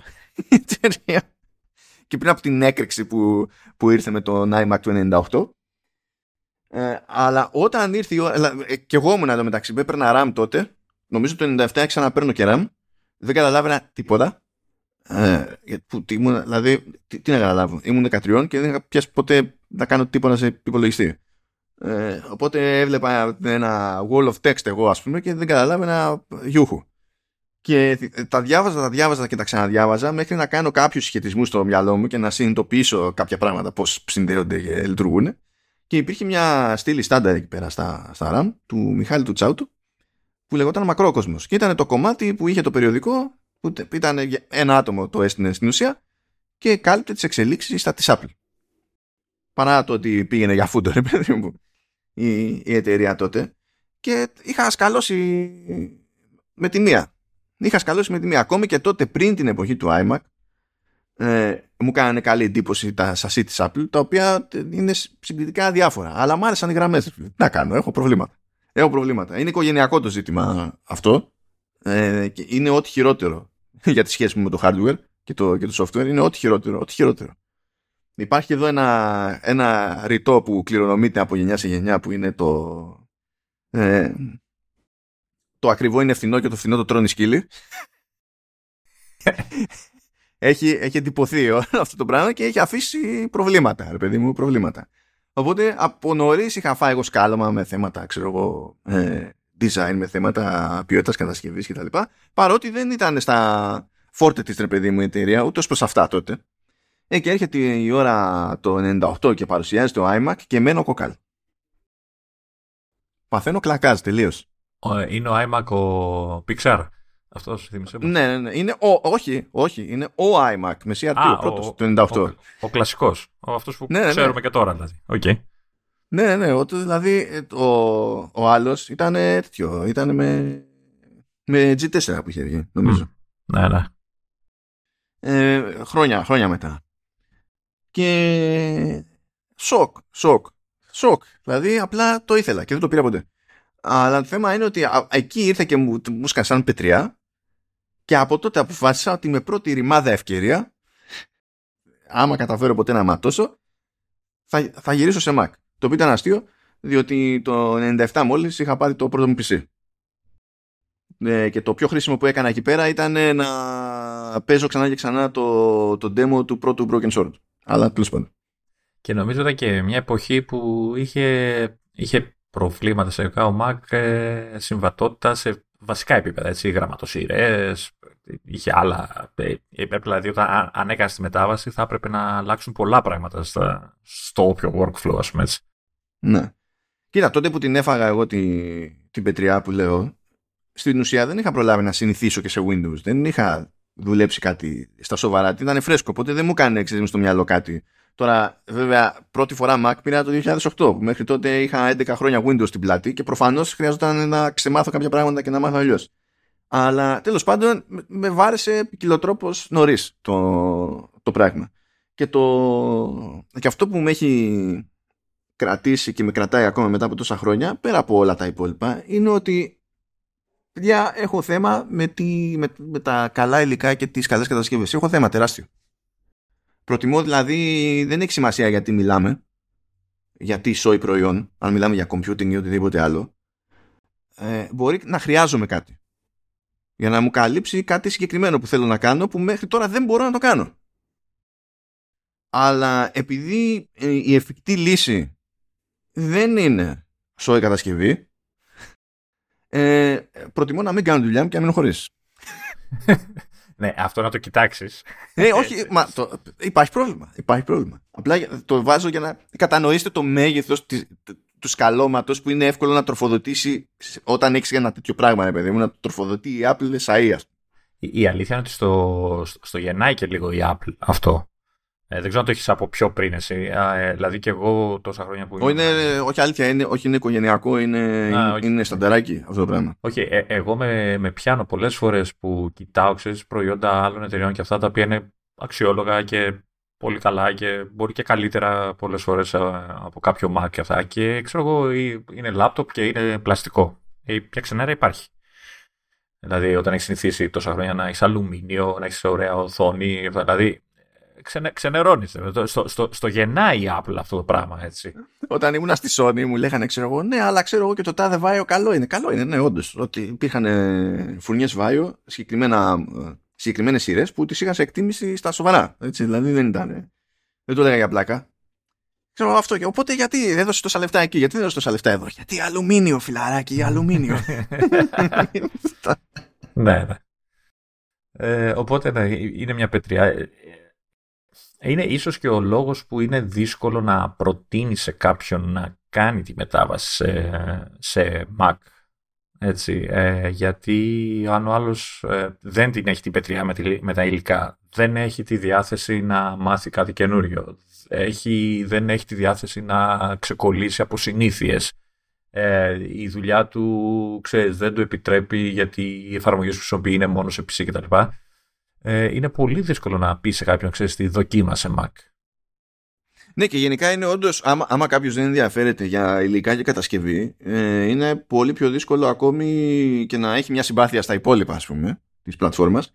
Είναι ακόμη πιο δύσκολο να δικαιολογήσει και το έξοδο. Διότι στην ουσία μέρος του, του φράγκου πηγαίνει σε κάτι που τον ίδιο προ προσωπικό επίπεδο τον αγγίζει, δεν ενδιαφέρει. Να, να. Που τώρα είναι άλλη κουβέντα αυτή, διότι τα υλικά επηρεάζουν στην ουσία και τον τρόπο τον οποίο συμπεριφέρεται τελικά το, το μηχάνημα σε συνδυασμό με το software. Αλλά τώρα, πού να κάνεις τη συζήτηση. δηλαδή... Κοίτα, το, το, μόνο, το μόνο εμφανές, ας πούμε, προτέρημα. Ε, εννοείται ότι υπάρχουν ε, αντίστοιχε αντίστοιχες προτάσεις από άλλες εταιρείες κτλ. Αλλά συνήθως δεν υπάρχουν. Ε, που έχουν τέλος πάντων τα Mac το βασικότερο προτέρημα και μιλάω κυρίως για τα laptop, βασικά μόνο για τα laptop, είναι η οθόνη. Έτσι, γιατί σου λέει ο άλλος, γιατί μπορεί να δώσει τώρα 1,5-2 χιλιάρικα για λάπτοπ, αφού είναι, ξέρω εγώ, 13 και με 700 ευρώ παίρνεις 15, 16, ξέρω εγώ, ε, λάπτοπ, PC κτλ. που είναι super κτλ. Ναι, ναι. δεν το συζητάμε για την ποιότητα εικόνας. Είναι, είναι άλλος ένας λόγος που οι Mac ε, έχουν μείνει στον κλάδο, δηλαδή κάνανε δουλειά στον κλάδο της φωτογραφίας, διότι τους ένοιαζε από σχετικά νωρίς η, η πιστότητα. Ναι, βέβαια όταν τους λες ότι ξέρεις τι, οθόνη, ε, θα πεις ε, ε, δικαιολογεί όλο το έξοδο, όχι φυσικά δεν είναι μόνο η οθόνη, αλλά όταν σου λέει όλος, μα ορίστε πήρα εγώ 700 ευρώ λάπτοπ ε, i7, i δεν ξέρω τι. Και έχει την ίδια ανάλυση και λες δεν είναι. Και κοιτάω την οθόνη και λέω δεν το βλέπει, δεν το καταλαβαίνει ότι αυτό που βλέπει δεν είναι καλό. Δηλαδή, κάνεις λίγο έτσι το κεφάλι και ξεθοριάζουν όλα. Μιλάμε τώρα, εντάξει, έχει βελτιωθεί η κατάσταση εννοείται. Ε, ε, και, ή ξέρω εγώ αυτό που λες η ανάλυση λέει δεν το βλέπει. Από τη στιγμή που δεν το βλέπει εννοείται ότι δεν μπορείς να προτείνεις κάτι άλλο γιατί αφού δεν το βλέπει δεν τον ενοχλεί. Έτσι, οπότε ναι, ναι. για το. Δεν υπάρχει λόγος. Ε, είναι, σου λέω, είναι, είναι πολύ δύσκολο να προτείνεις σε κάποιον να κάνει τη μετάβαση. Και κά, κάποτε το, το έκανα, δηλαδή έλεγα, ξέρω εγώ, δοκιμάστε, αλλά πλέον έχω σταματήσει γιατί λέω, ξέρεις, πρέπει ο μόνος του κάποιος να, να το αποφασίσει, να το ανακαλύψει, να, να δει αυτά που προσφέρει η οθόνη, η ποιότητα κατασκευής και όλα αυτά, ότι κάνω, ότι είναι αυτό που θέλει, για να πει ότι θα κάνω το άλμα, γιατί το άλμα είναι αρκετά μεγάλο σε επίπεδο χρημάτων. Έτσι, είναι πολλά τα λεφτά. Ό,τι και να πάρεις είναι πολλά τα λεφτά, οπότε είναι δύσκολο. Πάντως και, στη, τέτοιο, και στο Game Pro, στο, στο ατελείο που λέμε, το, που ήταν οι γραφίστες, έτσι. Ε, το στάνταρ ήταν επίσης Mac, διότι ένα από τα δύσκολα πράγματα γενικότερα στο, στο desktop publishing ε, είναι να σιγουρευτείς ότι ε, το, το χρώμα που βλέπεις στην οθόνη θα είναι το χρώμα που θα τυπωθεί. Ναι, βέβαια. Δεν νομίζω ότι το κοιτάγανε τόσο αυτό. Αυτό είναι άλλου λάθος, άλλου αποτυχία. Ε, εννοώ ότι, ότι φτάνει σε πολύ ψηλά επίπεδα τώρα. Ε, όταν ε, ερχόντουσαν τα, τα τυπωμένα για να τα διορθώσουμε, να δούμε τι έχει γίνει, πάει στραβά και ερχόντουσαν, ξέρω εγώ, 20 σελίδες με όλα τα. Έλα, επειδή έλεγε Αύγουστο στο τέφο Νοεμβρίου, πώς κάνεις έτσι τώρα και τώρα. Εγώ θυμάμαι ακόμα, θυμάμαι, γιατί πονάει η πλάτη μου, που που το σκέφτομαι. Ε, τις 20, 20 σελίδες tips, όσοι ξέρουν, ξέρουν. Ε, πατήστε χύψη, αυτό, ε, και στις οποίες 20 σελίδες με γραμματοσυρά τι ήταν, οχτάρια ήταν, ούτε θυμάμαι. Ήταν πολύ μικρή για να χωρέσουν άπειρα tips, γιατί υπήρχε τότε πέρασε με αυτό το πράγμα. Ε, είχαν χτυπήσει όλα τα ομικρόν. Χτυπήσει, ενώ είχαν χτυπήσει ναι, με τόνο τα ομικρόν και είχε βγει ένα bug και έπρεπε ε, όταν το είχα πει αυτό, αντί να κάτσουν να το διορθώσουν ε, κατευθείαν, ξέρω, να φτιάξουν την κωδικοποίηση, δεν ξέρω τι θα φτιάχνανε αυτό, ε, μου λέει σημείωσέ μου τα στο χαρτί και θα τα κάνω ένα-ένα. 20 σελίδες, όλα τα όμικρον τα τυπωμένα, εγώ σαν ηλίθιος να προσπαθώ να διορθώσω. δεν μπορώ να το θυμάμαι. Ναι. Ε, ε, οπότε τι, τι μιλάς για πιστότητα χρωμάτων όταν δεν μπορούσαν να, να, πετύχουν τα βασικά. Ε... Απλά ήταν όντως, ήταν όντως στανταράκι ότι και στο, στο desktop publishing, το standard, δηλαδή στα, στα atelier, ήταν, ήταν ο Mac για πάρα πολλά χρόνια. Ναι, ναι, ήταν, ήταν βασικό. Ε, ωραία. Ε, τι λέμε τώρα, τι... έτσι έγινε το άλμα.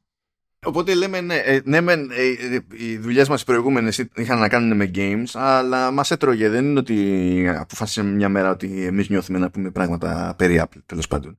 Και γι' αυτό όταν, πρώτη, όταν είχα να προτείνω κάτι στον Λεωνίδα, πρότεινα συγκεκριμένα show για Apple. Ενώ θα μπορούσα να το είχα προτείνει και για games, που έτσι κι αλλιώς κάνουμε και shows για games. Εντάξει, ε... η αλήθεια είναι ότι το, το vertical slice ίσως είναι πάνω από τις δυνατότητές μου, να, να το πω έτσι. Δηλαδή, το ύφος του και του, του Vertical που είναι λίγο πιο εταιρείες, πιο από πίσω, βιομηχανία κτλ. Ε, Σας ζηλεύω που το κάνετε. Ε, δεν ξέρω αν θα μπορούσα. Οπότε ε, ίσως το, το Commando S να ήταν πιο κοντά μου. Έτσι. Μπορώ να Εντάξει, εγώ το λέω θεματικά στη τελική, γιατί θα μπορούσε mm. πώς να, σου πω, να, να διαμορφωθεί κάτι, να είναι ένα άλλο show, ξέρω εγώ. Ναι, ναι. Έτσι. Ε... Όχι ότι το παίζω τώρα μούριστο. Έτσι. Ε, η αλήθεια είναι ότι μαθαίνω πάρα πολλά πράγματα σε κάθε επεισόδιο ή σε πολλά επεισόδια. Έτσι. Ε, τεχνικά, παρόλο που κάνω την, την πλάκα ότι γκρινιάζω και όλα αυτά. Ε, εντάξει, η αλήθεια δεν έχω καταφέρει ακόμα να μάθω τι γίνεται με τα USB και τις, τα ποινία και τα pixels στις οθόνες. Είδες γι' αυτό, γι' αυτό κάθε τόσο δεν το, το, το, δεν το ευχαριστιέμαι, αλλά σε ακούω σαν παιδάκι που κοιτάει το δάσκαλό του. Έτσι, όταν προσπαθείς να αναλύσεις ε, τους ε, βρυγόνιους και τους τηλεφακούς που δεν υπάρχει zoom και δεν... Εντάξει. Ε, και σε απο, απολαμβάνω εσένα. Έτσι και το κάψου που, που, που τρως, ας πούμε, κτλ. Ε, εντάξει, ε, αυτό που ξέρω είναι, έχω, έχω μια τριβή, τόσα χρόνια ασχολούμαι, έχω και την ιδιαιτερότητα ε, όλα αυτά τα χρόνια να κάνω και το, ε, πώς το λένε, τι, να, να εξορροπώ μεταξύ Windows και Mac, δηλαδή κάθε μέρα δουλεύω ταυτόχρονα και τα δύο λειτουργικά. Έτσι. Οπότε έχω σίγουρα καλύτερη εικόνα από σένα από την αντίπερα όχθη. Έτσι, Αν είναι τεχνικός πια δεν έχω ιδέα το τι ακριβώς συμβαίνει σε, σε Πλέον και εγώ η αλήθεια είναι ότι ε, πολύ επιφανειακά, αλλά έχω μια περισσότερη εικόνα, έχω μια μεγαλύτερη εικόνα από σένα, μια καλύτερη εικόνα. Ε, είχε πολύ ωραία, ήταν πολύ ωραία η περίοδος μετάβασης προσπαθούσα να ισορροπήσω αυτό το πράγμα έτσι, ότι έπρεπε να δουλεύω ε, Windows για τη δουλειά, για τη μετάφραση και αυτά γιατί στις αρχές τουλάχιστον δεν υπήρχαν ακόμα web apps και τα λοιπά και ήταν όλα πολύ εξειδικευμένες εφαρμογές που για κάποιο λόγο αγνοούσαν τους Mac ε, και ακόμα τους αγνοούν, δεν μπορώ να πω. Ε, τώρα με τα web apps έχει σπάσει αυτό, οπότε είναι λίγες εφαρμογές που χρειάζομαι τα Windows αλλά δυστυχώς είναι αρκετά σημαντικές. Ε, αλλά στην αρχή, ειδικά ακόμα θυμάμαι τη φάση που έστεισαν το Parallels και δεν κατάφερε να δουλέψω κάποια εργαλεία στα Windows και είχα ιδρώσει γιατί έλεγα τώρα τι κάναμε την μπουρδα, με δώσαμε 1800 τότε θυμάμαι ευρώ για το λάπτοπ και δεν βλέπω να μπορώ να δουλέψω και τέτοια. Περάσανε τέτοιες φάσεις. Τα, τα, τα, πλέον έχουν σταθεροποιηθεί όλα αυτά, έχουν διορθωθεί. Ε, οπότε, εντάξει, OK. Okay. Ε, αυτό θεωρώ ότι προς, προσφέρω ας πούμε, στην εκπομπή πέρα από το χαρισματικό μου χιούμορ και το... ναι. Δεν βρίζει, εντάξει, ή δεν με ακούει καθόλου. Δεν ξέρω τι έχει πάθει. Α, ακούω, πώς δεν ακούω, τι δεν κατάλαβα. Κοίτα, ε, νομίζω μπορούμε να πάμε λίγο στο πώς ξεκίνησε και πώς κατέληξε το, το Commando S. Ε, και έχω εκεί πέρα και κάτι καημούς εγώ σχετικά. Πάλι θα την πληρώσω. Θα σου πω, θα σου πω. Όχι, όχι, όχι. Ε, ξεκινήσαμε πηγαίνοντας λίγο πάμε να σχολιάσουμε οτιδήποτε. Ε, στη, στην πορεία προφανώς και στεκόμαστε σε iPhone, iPad κτλ. Αλλά κάτι που είχαμε από την αρχή αποφασίσει και το κρατάμε είναι ότι παίρνουμε στα σοβαρά όλο το εύρος το, το προϊόντικό και ότι στεκόμαστε πολλές φορές και συστηματικά και σε Mac Διότι το ζήτημα ήταν ε, μια εκπομπή που να ασχολείται όντως με το οικοσύστημα της Apple, όχι να ασχολείται με το iPhone, επειδή το iPhone ξέρει ο περισσότερος κόσμος και αυτό πουλάει περισσότερα. Οπότε, άμα μιλήσουμε για iPhone, ε, για τους περισσότερους, οι περισσότεροι έχουν καλυφθεί, ας πούμε. Ναι. Γιατί το ζήτημα είναι όντως το οικοσύστημα, είναι συνέργειες, είναι τι σημαίνει το κάθε κομμάτι που είναι μέρος μιας αλυσίδας και, και τα λοιπά. Και, και πάει λέγοντας. Έτσι κι αλλιώς με αυτό το σκεπτικό συνήθως ε, αναπτύσσει προϊόντα ε, και υπηρεσίες η Apple και υπηρεσίες πλέον. Οπότε δεν μας φαίνονταν ιδιαίτερα λογικό να αγνοήσουμε αυτή την ιδιαιτερότητα η οποία η ιδιαιτερότητα είναι βασική και σε σχέση με το οικοσύστημα των Windows. Εκεί πέρα δεν, ενώ έχεις να κάνεις με ένα λειτουργικό που κάνει το, το, την ηρωική προσπάθεια να είναι συμβατό με οτιδήποτε όχι απλά αναπνέει αλλά και ανέπνευσε κάποτε ε, το οποίο προφανώς είναι προσπάθεια που δεν χρειάζεται να κάνει η Apple όχι απλά δεν, χρειάζεται να κάνει είναι ε, εκπεπιθήσεως δηλαδή δεν γουστάρει κιόλας από ένα σημείο και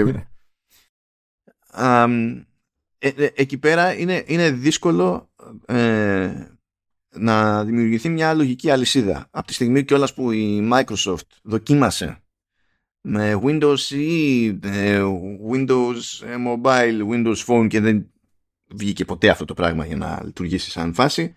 Αντίστοιχα σε, στο κομμάτι των Surface, των Surface Tablets κυρίως τέλος πάντων εκεί τρέχει Windows, Windows οπότε δεν έχουμε να κάνουμε με κάτι άλλο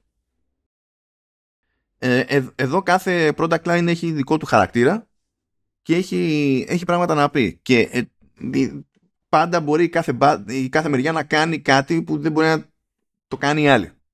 Ό,τι λεφτά και να, και να δώσεις. Κάποια βολεύουν για το α, κάποια βολεύουν για το β κτλ. Χώρια για τις συνέργειες που λέμε που δεν υπάρχουν εύκολα σε άλλο οικοσύστημα και μπορεί να τις νιώσει κάποιος στην καθημερινότητά του μόνο αν επενδύσει ξανά και ξανά σε αυτό το, το οικοσύστημα. Δηλαδή εγώ αναρωτιόμουν τις προάλλες ε, τι, τι σοκ θα πάθαινα έτσι και ξυπνούσα μια μέρα και είχα ένα τηλέφωνο και ένα λάπτοπ ή τέλος πάντων ένα υπολογιστή και ένα τηλέφωνο και έκανα κόπη σε μια μπάντα και πήγαινα να κάνω στην άλλη paste και συνειδητοποιούσα ότι δεν είχε νόημα αυτό που θα έκανα. Ε, θα τρελνόμουν. Ε, εδώ το παθαίνεις στο σοκ αν ε, τύχει και ε, πιάσει τα χέρια σου iPhone, το οποίο όμως δεν είναι δικό σου. και και θες να κάνεις κάτι κόπη και λες, Όχι, τώρα πώς γίνεται. Κάτι που θέλει να διορθώσει αυτό η Apple να έχει κάποιο τρόπο με τα family τουλάχιστον. Τέλος πάντων. Ε, και ε, ναι, υπάρχουν διάφορα, διάφορα τέτοια ας πούμε που δεν τα βρίσκεις αλλού. Το, το continuity, νομίζω όλο αυτό η ομπρέλα είναι το continuity, έτσι, το, το handoff και το continuity, όλα, όλα δηλαδή αυτά. Ε, έχει δώσει πόνο τα τελευταία χρόνια η Apple και είναι ίσως ο λόγος που κάποιος αξίζει αυτό που είπες να επενδύσει σε όλες τις μπάτες, δηλαδή και τηλέφωνο ή tablet και laptop, Mac κτλ. Ε, αλλά δυστυχώς είναι κάτι που πάλι δεν το βλέπει ο άλλος. μάλλον, άμα δεν το δεν τριφτείς, δεν το νιώσεις πάνω σου μόνος σου, δεν μπορείς να το, να το καταλάβεις και να πεις: Πάω να αγοράσω τώρα λάπτοπ γιατί αυτό. Δεν, δεν μπορείς να το συνειδητοποιήσεις.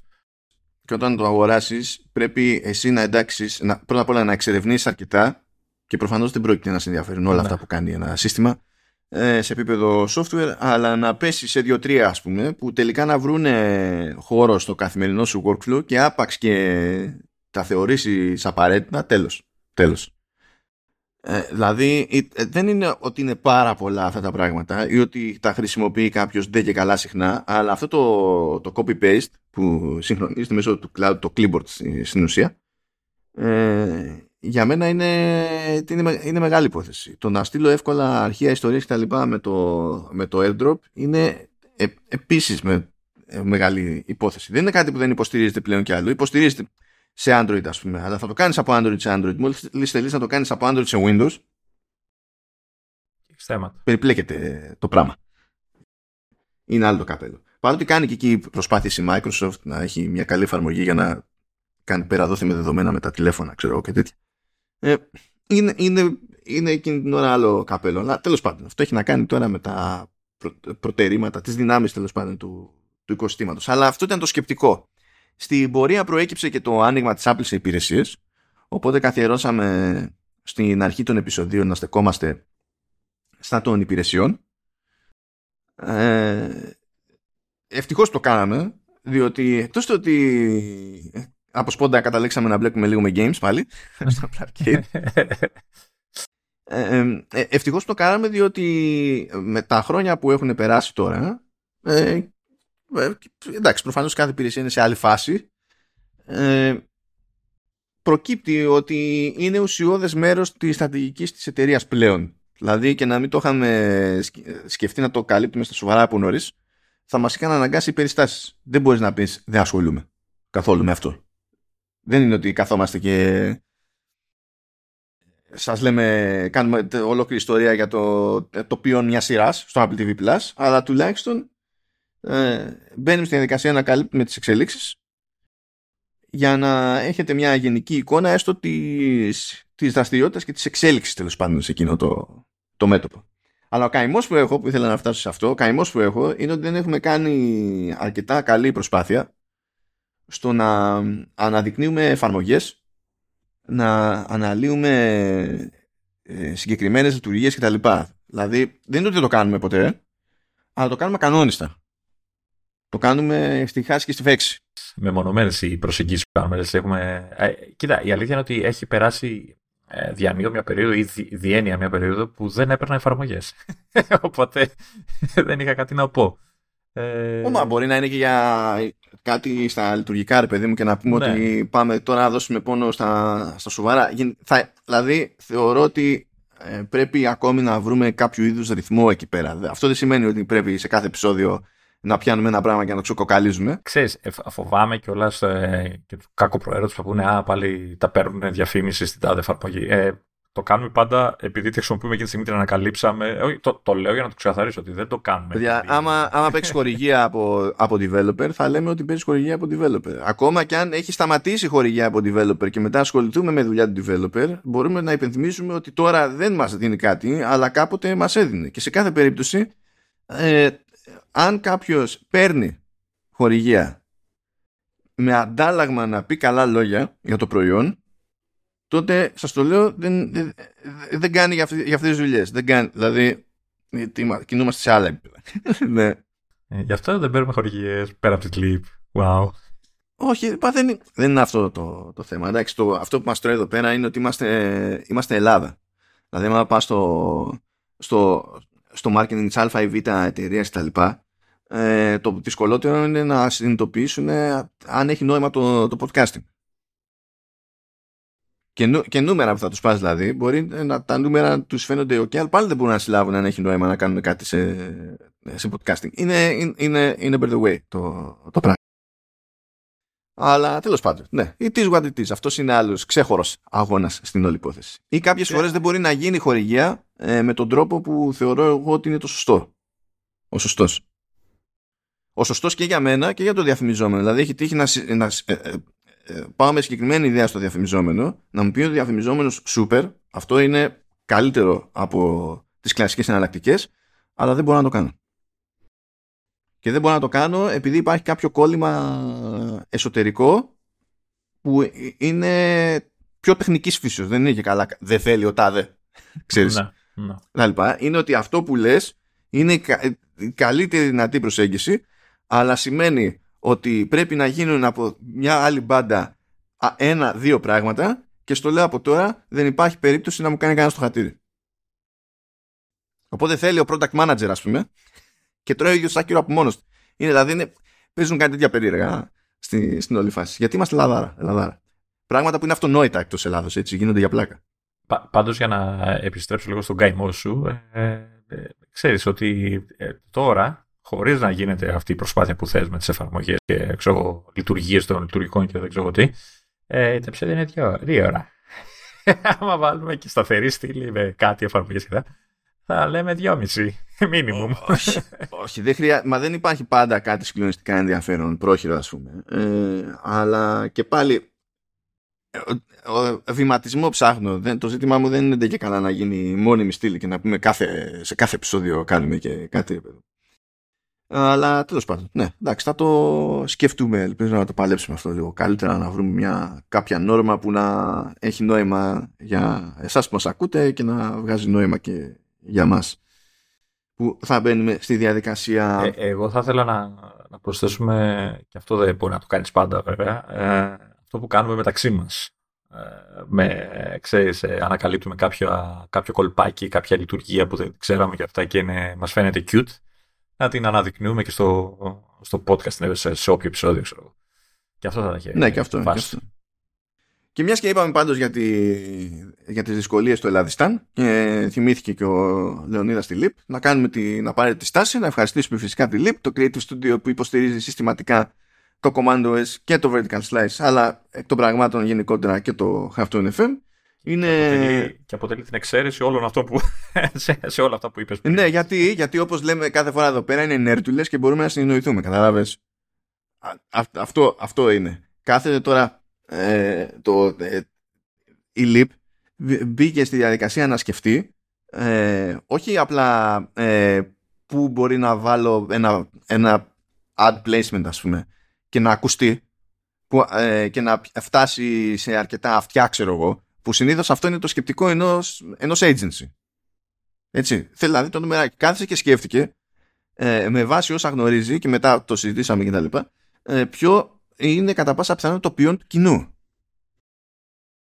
ώστε να βγάζει νόημα αυτό το, αυτό το placement που, που ήθελε να κάνει. Κάτι, δηλαδή, γι' αυτό λέω, είναι, είναι νέρντουλες όπως πρέπει. Και, και μπορούμε να συνεννοηθούμε. Ενώ, ενώ ε, μου έχει τύχει αλλού και να γυρίσω και να μου λένε ότι για μένα όλα τα μάτια ίδια είναι και έχουν ίδια αξία. Ε, οπότε αν μου φέρεις εσύ τον ίδιο κόσμο και ο άλλος τον ίδιο κόσμο, για μένα είναι αυτόματα ένα και το αυτό. Λέω εντάξει, τιμές τηλεόρασης. Δεν σε χάλασε. Με κοιτάζει παγωμένος. Μάτια δεν είναι και εκεί. Την ίδια αξία δεν έχουν τα μάτια. Τιμές τηλεόρασης. Μόνο για σένα το λέω.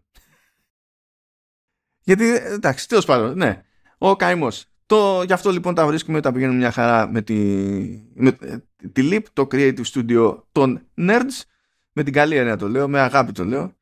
Το λέω απλά για να θυμίσω στο Λεωνίδα ότι έχουν συλλογή από Amiga. Λεωνίδα. Ε, παρά τα μας πια.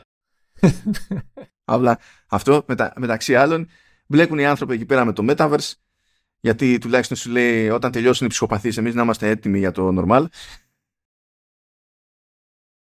διότι αυτό το μέτα που μου έλεγες πιο πριν εκτός αέρα Λεωνίδα, το μέτα. Ποιος, ποιος, ποιος ηλίθιος το σκέφτηκε αυτό για να είναι το default στο μέτα. Τέλος πάντων, ναι, okay. Ε, anyway, οι άνθρωποι στη, στη ΛΥΠ έχουν κερδίσει πελατεία ανά την Ιφίλιο, έχουν πελατεία στην Ιαπωνία, πελατεία στην Ευρώπη, πελατεία στη, στη Βόρεια Αμερική, πελατεία όπου να είναι. Οι, οι δουλειές αυγατίζουν. Η, το, το στούντιο, η εταιρεία έκλεισε τα 16 χρόνια ε, έχω πλέον και ρουφιάνους στην εταιρεία που μου λένε ότι όντως το, το κλίμα το καθημερινό στη δουλειά είναι super και δεν είναι φούμαρο για το, για το placement. Είναι, ισχύει. Είναι και ειλικρινής μέσα σε όλα τα υπόλοιπα δηλαδή. Just so you know. Και ε, είμαι πάντα χαρούμενος που έγινε αυτή η συνεργασία γιατί και προφανώς μας βοηθάει αλλά με ένοιαζε από την αρχή δηλαδή έτσι ταιριάζει και με τη γενικότερη ζήτηση που κάνουμε εδώ με ένοιαζε ε, ακόμα και η περίπτωση της διαφήμισης σε οτιδήποτε έχει να κάνει με, με Halftone FM να ταιριάζει στο ποιόν του μέσου, στο ποιόν του podcast, στη λογική αυτή. Διότι δεν είναι κάτι, ενώ που ακολουθεί πολλές νόρμες ραδιοφωνικές, δεν προσπαθεί να είναι ραδιοφωνική εκπομπή το, το, το podcast. Γι' αυτό το λόγο ε, θα παίξουμε πιο εύκολα με cold opens, γι' αυτό το λόγο ε, δεν υπάρχει καημός, χωρίς αυτό να είναι απαγορευτικό, να μπλέκουμε τόσο πολύ με μουσικά χαλιά και, και ιστορίες. Γι' αυτό ε, δεν μιλάμε με συγκεκριμένο στυλ σαν να κάνουμε αναγγελία ειδήσεων, ας πούμε, που έχει μάθει ο άλλος να μιλάει με ένα συγκεκριμένο ρυθμό και, και τα λοιπά. Ε, το concept είναι να ακουγόμαστε ότι είμαστε πάντα πιο κοντά από ό,τι φαντάζουν εκείνα τα είδη εκπομπών τέλος πάντων από ό,τι θα θέλαμε, εννοείς πιο κοντά μεταξύ μας. από ό,τι θα θέλαμε και οι ίδιοι τέλος πάντων. Πιο, πιο κοντά στο, στο, στο, στον ακροατή, γιατί το ζήτημα είναι... Νομίζω, νομίζω, νομίζω μεταξύ όχι, μας. Όχι, όχι, αυτό είναι άλλο, αυτό είναι άλλο καπέλο. Είναι άλλο καπέλο άλλη ε, και υπάρχουν formats, δηλαδή τύποι placement και είδη προϊόντων που απλά ήξερα από την αρχή ότι δεν πρόκειται να δεχτώ ποτέ να διαφημιστούν. Δηλαδή έχω, ε, ε, ορθόδοξο, ορθόδοξα ως συνήθως μπορεί να πάω κάπου να κάνω μια τέτοια συζήτηση και να πω κοίταξε να δεις τέτοιο στυλ, τέτοιο στυλ, τέτοιο στυλ με μένα δεν παίζει ξεκινά κόβοντας ενδεχόμενα διαφημιστικά. Γι' αυτό κάτσε να κοιτάξω. Κάπου είχα εδώ μια ψάφα. Πού είναι. Ναι, γι, αυτό, γι' αυτό χάρηκα τόσο για την περίπτωση της Leap, γιατί ήταν περίπτωση που έβγαζε νόημα. Άμα δεν ήταν έτσι η, η συνεννόηση, αν δεν ήταν αυτό το σκεπτικό, δεν έχει σημασία που με βόλευε, πάλι όχι θα έλεγα. Και θέλω να το κρατήσω αυτό το πράγμα, γιατί θέλω να ξέρει και αυτός που θα ακούσει την, ε, την όποια διαφήμιση από χορηγό, ότι την παίρνουμε στα σοβαρά δεν ε, μπαίνουμε στη διαδικασία να λέμε ό,τι να είναι. Ε, δεν, δεν δέχομαι καν να έρθει κάποιος και να μου πει ότι θα σου ετοιμάσω εγώ ε, ατάκες και θα τις πεις ως έχουν. Το οποίο θα ήταν τρομακτικό. Έτσι. Όπως επίσης ε, ήταν και η πρώτη ερώτηση μου εμένα όταν άκουσα για την πρώτη χορηγία ε, που σου λέγα πώς θα γίνει και σου λέγα θα ηχογραφήσεις κάτι και θα το, ξέρεις, θα το κολλάς σε κάθε επεισόδιο και μου είχες πει άχι θα είναι, θα είναι φυσικό το θέμα. Μα σκέφτεσαι να μου στείλει ad copy marketing agency και να πρέπει να το διαβάσω με, με straight face; Σαν αυτά τα newsletter που αγαπάς τόσο πολύ που σου έρχονται στα mail. Ναι, καλά, κατευθείαν θα φεύγανε notes για το ότι μπράβο είστε συντακτή. Δεν το λέω εγώ έτσι που να πιέσετε, αλλά. Ε, ε, ε, αυτό. Δηλαδή υπάρχουν τέτοια θέματα. Νέες Apple εφαρμογές. Ναι, δηλαδή έτσι στην τελική την πάμε και τη, και τη συνεργασία, την πάμε και το, και το διαφημιζόμενο και ξέρετε κι εσείς ότι το παίρνουμε και αυτό σοβαρά και δεν πάμε απλά για το εντάξει φυτρώσανε κάπου λεφτά οπότε, οπότε γιούχου. Εγώ θέλω να όταν, όταν θα έχω να πω κάτι για, για χορηγία να μπορώ στα σοβαρά να, πω, να, να λέω στα σοβαρά ότι υπάρχει ένα benefit το οποίο μπορεί κάποιον να μην ενδιαφέρει αλλά να είναι benefit, να μην υπάρχει αμφιβολία για το αν είναι benefit Δηλαδή, πώς λέγαμε πριν για το αλουμίνιο, έτσι; Δεν θα γυρίσει κάποιος και θα πει βλακιά υλικό το αλουμίνιο. Θα πει δεν με ενδιαφέρει να είναι αλουμινένιο το, το μηχάνημά μου. Έχει διαφορά αυτό. Εμένα με νοιάζει να υπάρχει αυτή η εντύπωση ε, σε, κάθε πιθανή, σε κάθε πιθανό μήνυμα χορηγού του στείλω ότι βγάζει νόημα το ότι συζητάμε γι' αυτό και ότι έγινε αυτή η χορηγία. Βγάζει νόημα. Και δεν είναι ότι εντάξει αυτό έτυχε, αυτό βάλαμε. Εξού και η ικανοποίησή μου γενικότερα με τη, με τη ΛΥΠ. Και ευχαριστώ ξανά τη ΛΥΠ. Την ευχαριστούμε όλοι μαζί παρέα. Και τώρα μπορούμε να περάσουμε στο production πιστεύω που τάξαμε. τάξαμε. Γελάω. Γελάω γιατί για άλλη μια φορά πριν ξεκινήσει το επεισόδιο του λέγα ρε εσύ θα πιάσουμε μια ώρα. και είμαστε ήδη στη μια μισή ώρα πώς και παραπάνω έτσι. Ακόμα δεν έχει ξεκινήσει το production που όπως καταλαβαίνετε θα μιλήσει για καλωδιάκια και θηρούλες και επιδόσεις επεξεργαστών και θα πεθάνουμε εδώ, θα είμαστε 8 ώρες εδώ και θα γράφουμε. Λοιπόν, τώρα παιδιά θα μάθετε τα, τα, τα, τα βασικά, τα προβλεπέ του, του podcasting. Και... Κύριε, κύριε, να, να βγω έξω. Και το, το καλό είναι ότι θα τα, θα τα μάθετε χωρίς να χρειάζεστε να τα ψάξετε και να πάθετε σε κάποια θέματα όπως έπαθα εγώ στην, στην αρχή. Λοιπόν, καλά μου παιδιά. Ε, συνήθως, σε τέτοιες περιπτώσεις, το concept είναι ότι προφανώς μαθαίνουμε, ε, οργανωνόμαστε από πριν για τα θέματα που έχουμε. Και κάπως πρέπει να έχουμε πρόσβαση στο, στον ίδιο μπούσουλα, γιατί αλλιώς πώς θα συνεννοηθούμε για την όλη φάση. Εμείς το κάνουμε αυτό το πράγμα με Apple Notes. Φυσικά υπάρχουν άλλες πλατφόρμες, έτσι δεν είναι υποχρεωτικό αυτό το πράγμα.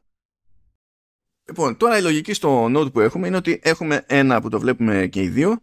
Το κάναμε, τέλος πάντων, το κάνουμε share εδώ και χρόνια από το, τη λειτουργία αυτή που έχει το, το Apple Notes. Τώρα χρησιμοποιούμε και το νεότερο σύστημα το Collaboration, πράγμα που σημαίνει ότι υπό normal συνθήκες, όταν θα κάνω κάποια αλλαγή, και τυχαίνει για κάποιον άσχητο λόγο να, μου, να θέλει να μου στείλει μήνυμα ο Λεωνίδας ή να μπει στη συζήτηση που έχουμε σε μέσα, τους πετάει και μπάνε. Ο Βέζος άλλαξε κάτι στο, στο Note. Είναι πράγμα που συμβαίνει όλη την ώρα. Το οποίο εντάξει είναι, μπορεί να είναι ένα θέμα. Α, στην ουσία μαζεύουμε ένα μάτσο links από διάφορες πηγές. Τα οργανώνουμε ύστερα σε κατηγορίες συνήθως μια μέρα πριν την, την ηχογράφηση και το ζήτημα είναι ότι έχουμε πρόσβαση όλοι, δηλαδή και οι δύο βλέπουμε τις ίδιες πηγές, οπότε μπορούμε να διαβάσουμε τα ίδια πράγματα να, για να είμαστε πιο εύκολα στο, στο ίδιο μήκος κύματο. Τώρα, εγώ είμαι λίγο ψυχοπαθής σε αυτό το θέμα, διότι ε, βάζω διάφορα θέματα που δεν έχουμε καταφέρει να καλύψουμε ποτέ και τα έχω όπως τα λέγαμε παλιότερα στο, στο περιοδικό φάση ψυγείο. Κάποια στιγμή θα, κάτι θα κάνουμε γι' αυτά. Απόψυξη. ναι. Δηλαδή για να βάλω, τι, τι έχω τώρα στο, σε, σε ψυγείο ας πούμε. Σε ψυγείο έχω ένα μάτσο από extensions για να καθίσουμε να πούμε γενικά για extensions σε Safari και τέτοια. Και ένα άλλο είναι για εναλλακτικούς browsers σε, σε Mac καλά δεν είναι δεν καλά μόνο σε Mac αλλά υπάρχουν διάφοροι εναλλακτικοί browsers που έχουν εξεπεταχθεί το, τα τελευταία ένα-δύο χρόνια που έχουν ένα κάποιο ενδιαφέρον και τυχαίνει ε, αυτή κιόλας ε, κάποιοι να είναι μόνο για Mac και να βασίζονται στην ίδια μηχανή με Safari σε WebKit. Αλλά τέλος πάντων, αυτά επειδή δεν μπλέκουν με την επικαιρότητα, δηλαδή όποτε για να τα καλύψουμε πάλι λειτουργεί το πράγμα, μπαίνουν εκεί και μονίμως τα πηγαίνω βόλτα. Ε, βασικά μπλέκει η επικαιρότητα με αυτά. Έτσι Ναι. και δεν. Ναι. Είναι, είναι κάπως έτσι. Αλλά το ζήτημα είναι να έχουμε πρόσβαση τέλος πάντων στο ίδιο πράγμα. Αυτό μπορείτε να το κάνετε, α, κάποιοι μπορεί να το κάνουν σε Google Doc, κάποιοι μπορεί να το κάνουν. Όχι, ξέχασα τώρα ποια είναι η πλατφόρμα με τα notes που ανήκει στην Automattic που έχει και το WordPress που το αγόρασε. Α, το Simplenote που κάποτε δεν ήταν της Automattic. Το Simplenote είναι πολύ καλή πλατφόρμα για τις δουλειές. Ε, αλλά τέλος πάντων μπορεί κάποιοι να χρησιμοποιούν ακόμη Evernote. Δεν ξέρω πώς και γιατί, αλλά τέλος πάντων, οκ. Υ- Υπάρχουν επιλογές. Υπάρχουν επιλογές. Δεν είναι αυτό το θέμα. Πρώτα ξεκινάμε με την οργάνωση πληροφορίας. Δηλαδή. Και το Word, άμα έχουν OneDrive.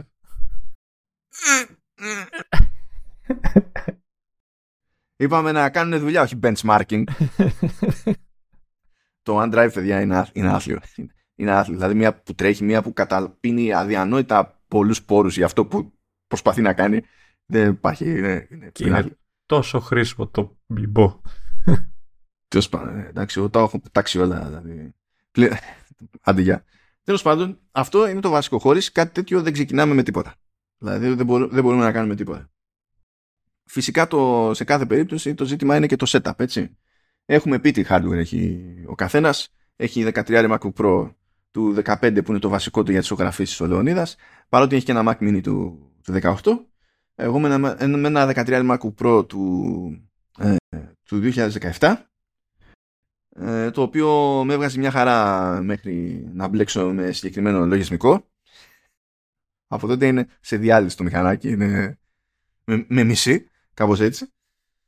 Αμ, και έχουμε, δουλεύουμε με μικρόφωνα USB που δεν είναι ο μόνος τρόπος να δουλέψει κανένας. Ε, θα εξηγήσουμε το... Θα, θα, θα πω δηλαδή κάποια σύγχυα πλήν σε αυτή την περίπτωση. Έχουμε και οι δύο από Blue. Ε, σε ένα σου είχα πάρει ένα Blue Yeti νομίζω. Καλά θυμάμαι. Ε, Ε, όχι ένα Blue Yeti. Snowball. Snowball. Snowball. Ναι. Που έχετε μαζί με το δικό του το τρυποδάκι. Ε, και εγώ έχω ένα Yeti που τέλος πάντων η διαφορά πέραν της τιμής ε, η διαφορά είναι ότι το, το Yeti έχει το δικό του μεν κύκλωμα ενίσχυσης ε, έχει δύο πραγματάκια παραπάνω σε ρυθμίσεις πάνω του ας πούμε που γίνονται manual αλλά το βασικό του είναι ότι έχει και έξοδο ήχου με, που είναι zero latency δηλαδή μπορώ να κάνω monitor τη φωνή μου ε, με μηδέν latency, πράγμα που σημαίνει ότι δεν το ακούω σαν να, είναι, σαν να με ακούω διπλό, αλλά στην ουσία αυτό που ακούω είναι αυτό που πιάνει το μικρόφωνο. Άρα, αν κάτι πιάνει στραβά το μικρόφωνο, το ακούω και εγώ εκείνη την ώρα σε πραγματικό χρόνο. Το οποίο βέβαια δεν κάνω ποτέ. Διότι ε, έχω βολευτεί ε, τις περισσότερες φορές να είμαι με τα AirPods Α, εκεί ακούω μόνο όμως, έτσι. Δηλαδή το έχω για output στο σύστημα τα, στα AirPods και φυσικά το, το μικρόφωνο είναι, σε, είναι συνδεμένο στο μηχάνημα. Τώρα και τα δύο αυτά μικρόφωνα είναι, είναι μικρόφωνα USB. Ε, αυτό είναι ok σε περίπτωση που έχουμε να κάνουμε πράγματα εξ αποστάσεως. Να ηχογραφήσουμε εξ αποστάσεως.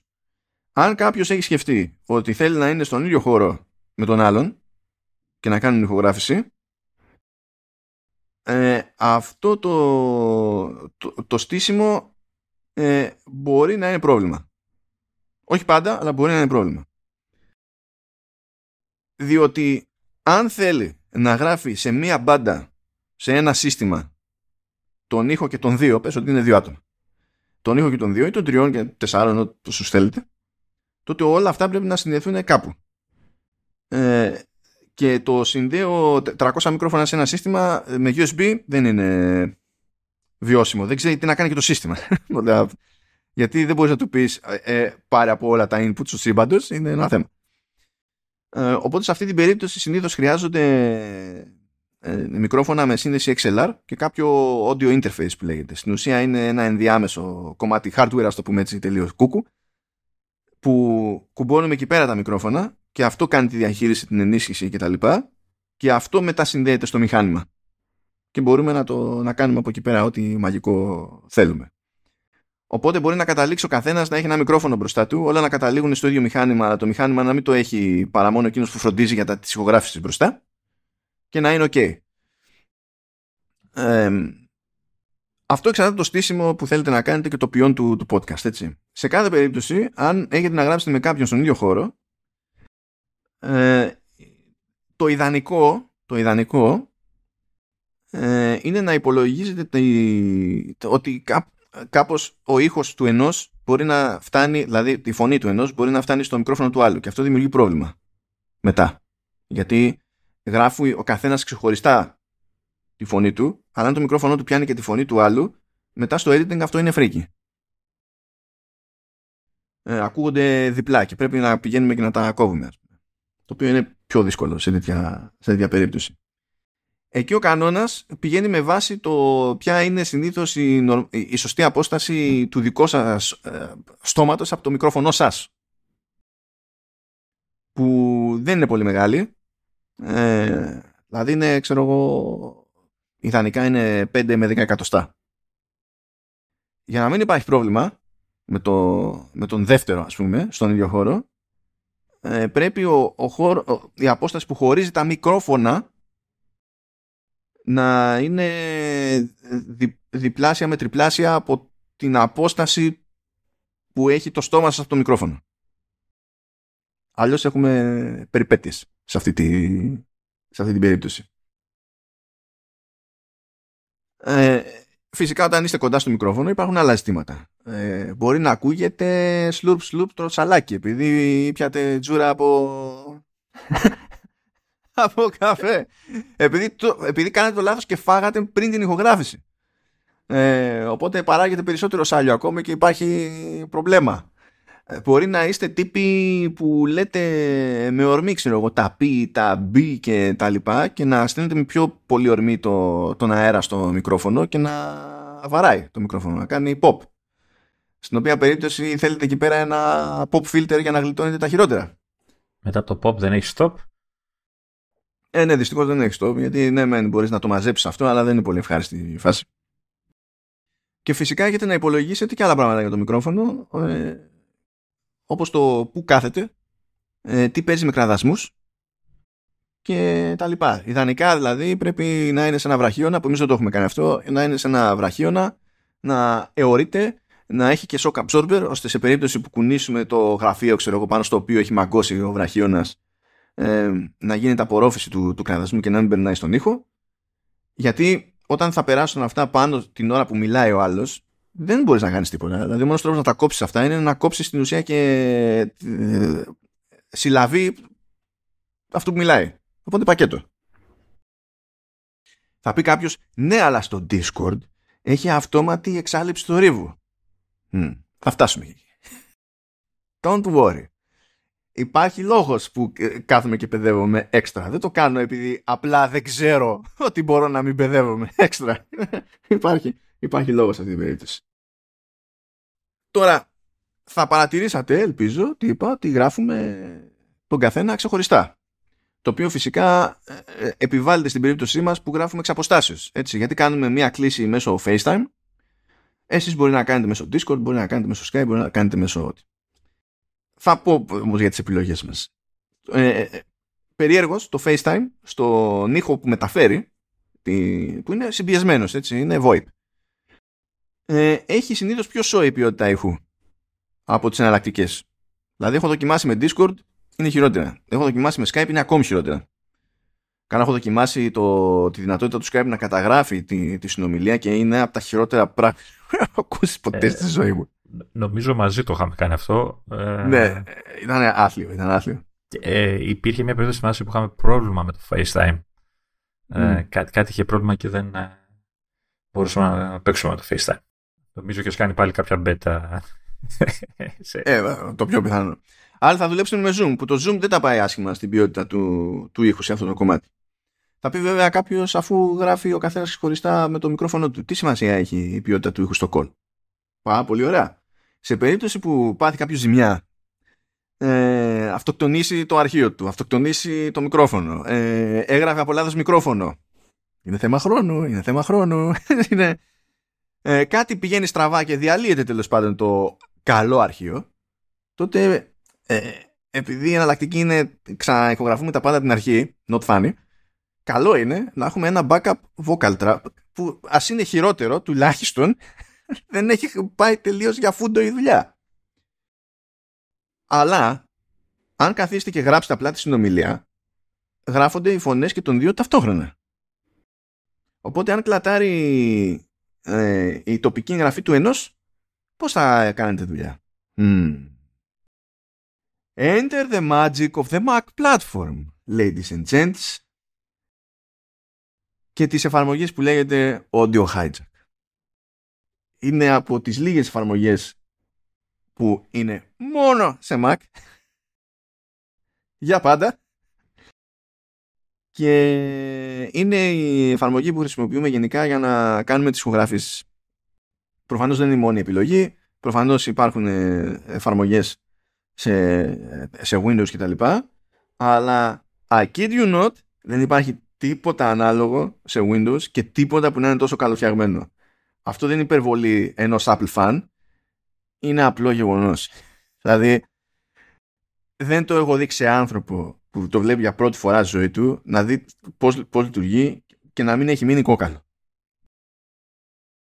Είναι εκπληκτική εφαρμογή της Rogamimba και ό,τι και αν φαντάζεστε για το πώς σας αφήνει να κανονίζετε το πού περνάει ο ήχος, από πού τραβάτε ήχο, ε, αν περνάει από φίλτρα για να βελτιώνεται, ε, πού καταγράφεται, σε τι μορφή καταγράφεται, ε, πώς ε, χαζεύεται αν προχωράει η εγγραφή την ώρα που τρέχει η εγγραφή κτλ. Όλα αυτά γίνονται με τουβλάκια.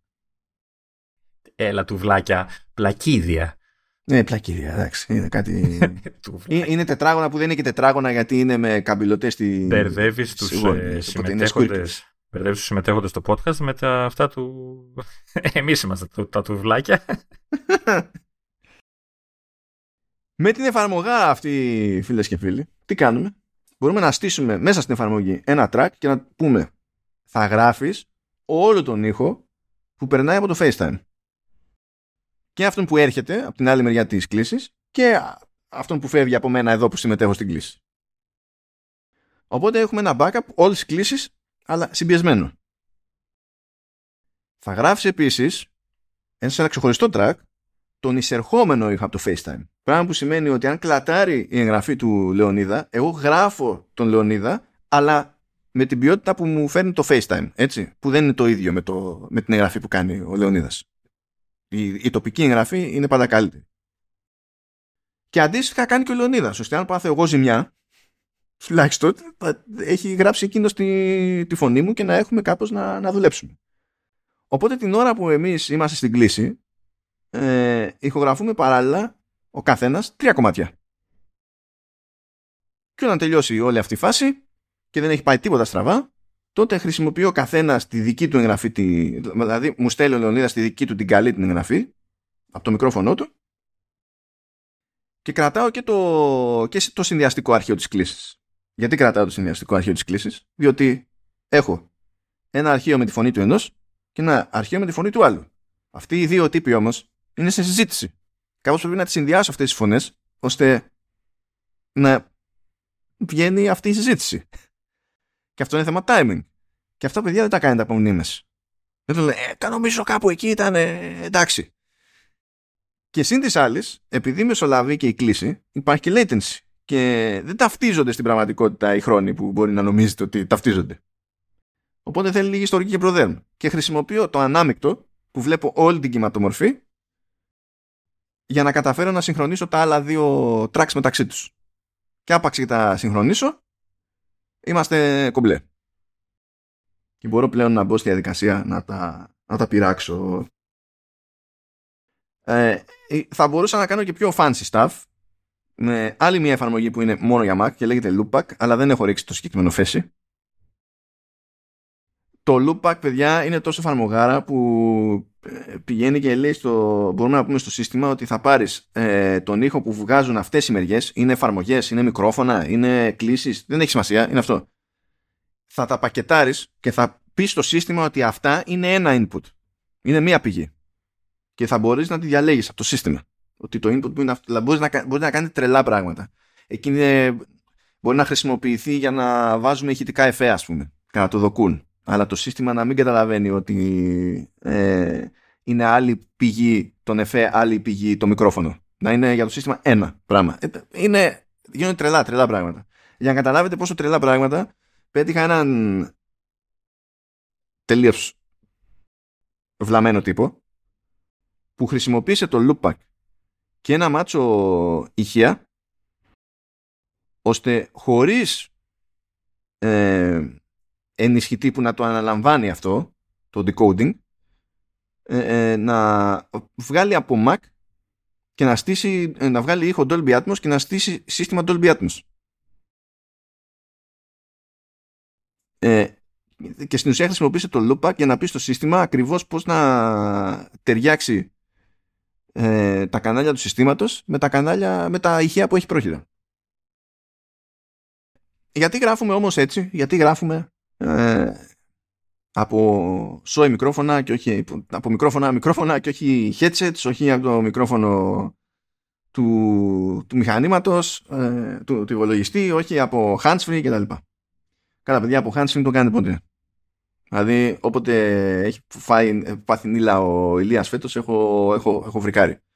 Γιατί όταν χρησιμοποιείτε handsfree και είστε σε κλίση, επειδή είναι συνδεδεμένο με Bluetooth, γυρνάει σε άλλο audio codec που είναι άθλιο. Είναι άθλιο. Είναι άθλιο. Δηλαδή, το ότι ακούτε ωραία με, τα, με το handsfree δεν σημαίνει ότι το μικρόφωνο κάνει ωραία δουλειά, σημαίνει ότι το ακουστικό κάνει ωραία δουλειά. Το, αλλά με το μικρόφωνο έχει να δουλέψετε εσείς. Τέλος πάντων, έστω ότι γενικά εμείς πηγαίνουμε και γράφουμε σε κάθε μπάντα σε 48 kHz και 32 bit. Θα πει κάποιος που μπορεί να είναι πιο παρατηρητικός από εσά, ε, ναι, αλλά βγάζετε ένα αρχείο MP3 στα, που είναι στέρεο και 96 kbps. Ναι, ισχύει. Δεν είναι ότι θα χρησιμοποιήσουμε αυτά τα 32 bit και 48 kHz. Καλά, τέλος πάντων. 44 πέφτει στο export στο MP3, εκεί πιάνει, πες ότι αυτό πιάνει τόπο. Αλλά όλο το υπόλοιπο γιούχου. Άρα γιατί το κάνετε αυτό; Γιατί, διότι όταν μπείτε στη διαδικασία να κάνετε επεξεργασία στον ήχο, το οποίο ισχύει και στην εικόνα, γενικά ισχύει σε τέτοιε περιπτώσεις, όσο πιο χαμηλότερης ανάλυσης εντός εισαγωγικών είναι το αρχείο με το οποίο έχετε να δουλέψετε, και όσο περισσότερο το πειράζετε, τόση μεγαλύτερη φύρα έχετε σε ήχο και αντιστοίχως εικόνα. Δηλαδή, αν στη, στο ίσιομα του ήχου που γίνεται μετά την ηχογράφηση. Ε, χρησιμοποιούσα χειρότερα αρχικά σήματα. Δηλαδή έγραφα ό,τι μου δίνει το Discord ξέρω εγώ που θα μου τα έκανε Ogg Vorbis ή θα μου τα έκανε MP3 ή δεν ξέρω και εγώ τι άλλο διάλογο ε, και χρησιμοποιούσα ακριβώς το ίδιο software και περνούσα ακριβώς από τα ίδια βήματα, το τελικό αποτέλεσμα θα ήταν χειρότερο γιατί κάθε τέτοιο βήμα στην πραγματικότητα κάνει ζημιά στον αρχικό ήχο. Άρα όταν ξεκινάς χαμηλά, η ζημιά η έξτρα σε πηγαίνει ακόμη πιο χαμηλά. Και θες λοιπόν το αρχείο να έχει περιθώριο να πέσει, να χειροτερεύσει, χωρίς να σου κόβει το καλύτερο δυνατό που μπορείς να πετύχεις με, με, τη με τα δεδομένα που έχεις για την ευκολία της διανομής. Διότι εγώ δεν βάζω 96 kbps επειδή έχω σε εκτίμηση τα 96 kbps, αλλά επειδή σε περίπτωση που δεν έχουμε μουσική και έχουμε μόνο φωνή, ε, μπορεί το αποτέλεσμα να είναι αρκετά φυσικό, χωρίς να ξενίζει. Αν χρειαζόταν να βάλω μουσική εκεί πέρα, ας πούμε, θα πρέπει να ανεβάσω το bitrate, χωρίς καν να με νοιάζει να, είναι, να ακούγεται super η μουσική, απλά να ακούγεται και να μην είναι αυτομάτως μάπα. Είναι, σε αυτή την, την περίπτωση. Ε, καταλαβαίνω ότι είναι, είναι η ίδια λογική που κάνουμε, που ακολουθούμε και για τις φωτογραφίες. Έτσι, όταν επεξεργάζεσαι μια φωτογραφία, όσο πιο υψηλή ανάλυση, τόσο καλύτερο το τελικό αποτέλεσμα μετά τις διάφορες αλλαγές που κάνεις. Ναι, γιατί μπορεί να θες να κροπάρεις. Να πεις δεν είναι κανένα καλό καδράρισμα, αλλά αν έχω αρκετά megapixels μπορώ να κροπάρω. Ή αν θέλω να κάνω και καλά ψηφιακό zoom, που πάλι κρόπ είναι αυτό. Ε, ε, έχω, έχω αέρα να το κάνω. Αντίστοιχα, ε, σκεφτείτε, δηλαδή πώς γίνεται στον κινηματογράφο. Στον κινηματογράφο λέμε, Ω, ξέρω εγώ 4K. Και στη ψηφιακή προβολή, αν πάμε σε αίθουσα, ας πούμε, το στάνταρ είναι. Το στάνταρ, τέλος πάντων. 4K, ε, μέχρι εκεί θα μας λάχει τότε γιατί υπάρχουν βιντεοκάμερες που είναι 5,7K, 6K, 8K. Γιατί υπάρχουν; Γιατί αυτοί τραβάνε και μετά σου λέει «Α, πρέπει να το κόψω το καρέ». Να πετάξω δηλαδή μέρος του, του βίντεο γύρω-γύρω αλλά τουλάχιστον ξέρω ότι αυτό που θα μου μείνει στο, στο τέλος έχει αρκετό πράγμα ώστε να μην καταλήξω με χειρότερη εικόνα στο τελικό. Δηλαδή, εφόσον το τελικό μου έχει στόχο το 4K, πάλι θα έχω όντως 4K σε αυτό που τράβηξα. Με αυτή τη λογική γίνεται. Και θέλουμε πιο γαϊδούρια αρχεία, ασυμπίεστα, δεν μπλέκουμε τώρα εκείνη την ώρα όταν γράφουμε σε MP3 ιστορίες, γράφουμε... Στην ουσία γράφουμε lossless, γράφουμε Apple lossless, αλλά θα μπορούσαμε να γράφουμε Wave, θα μπορούσαμε να γράφουμε... Όλα αυτά στην ουσία είναι lossless. Είναι πολύ βασικό αυτό το πράγμα. Κάναμε κάποια αλλαγή, αν θυμάμαι καλά, στο file, στο file type, έτσι. Ε, γιατί θυμάμαι που αλλάξαμε και έπεσε και πολύ το, ο όγκος του αρχείου. Ναι, γιατί κάναμε wave, κάναμε wave και βάλαμε Apple lossless ε, ή μπορεί να βάζατε, να, μπορεί να γράψετε flag. Έτσι το ίδιο πράγμα είναι. Διότι σε εκείνη την περίπτωση πέφτει το μέγεθος του αρχείου στη μέση και δεν υπάρχει ε, ποιοτική απώλεια.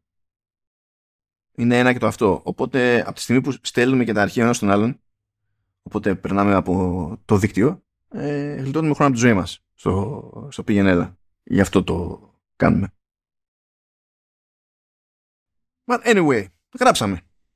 Μετά πρέπει να ισιώσουμε τον ήχο. Γιατί πρέπει να ισιώσουμε τον ήχο; Πες συνήθως υπό ποιες συνθήκες γράφεις, Λεωνίδα; Τι εννοείς, ε, είμαι σε ένα στούντιο με σωστή ηχομόνωση ε, που κόβει όλους τους ε, εξωτερικούς θορύβους του, που υπάρχει στον χώρο, έτσι, στον εξωτερικό χώρο και δεν καταλαβαίνω τι, τι υπονοείς.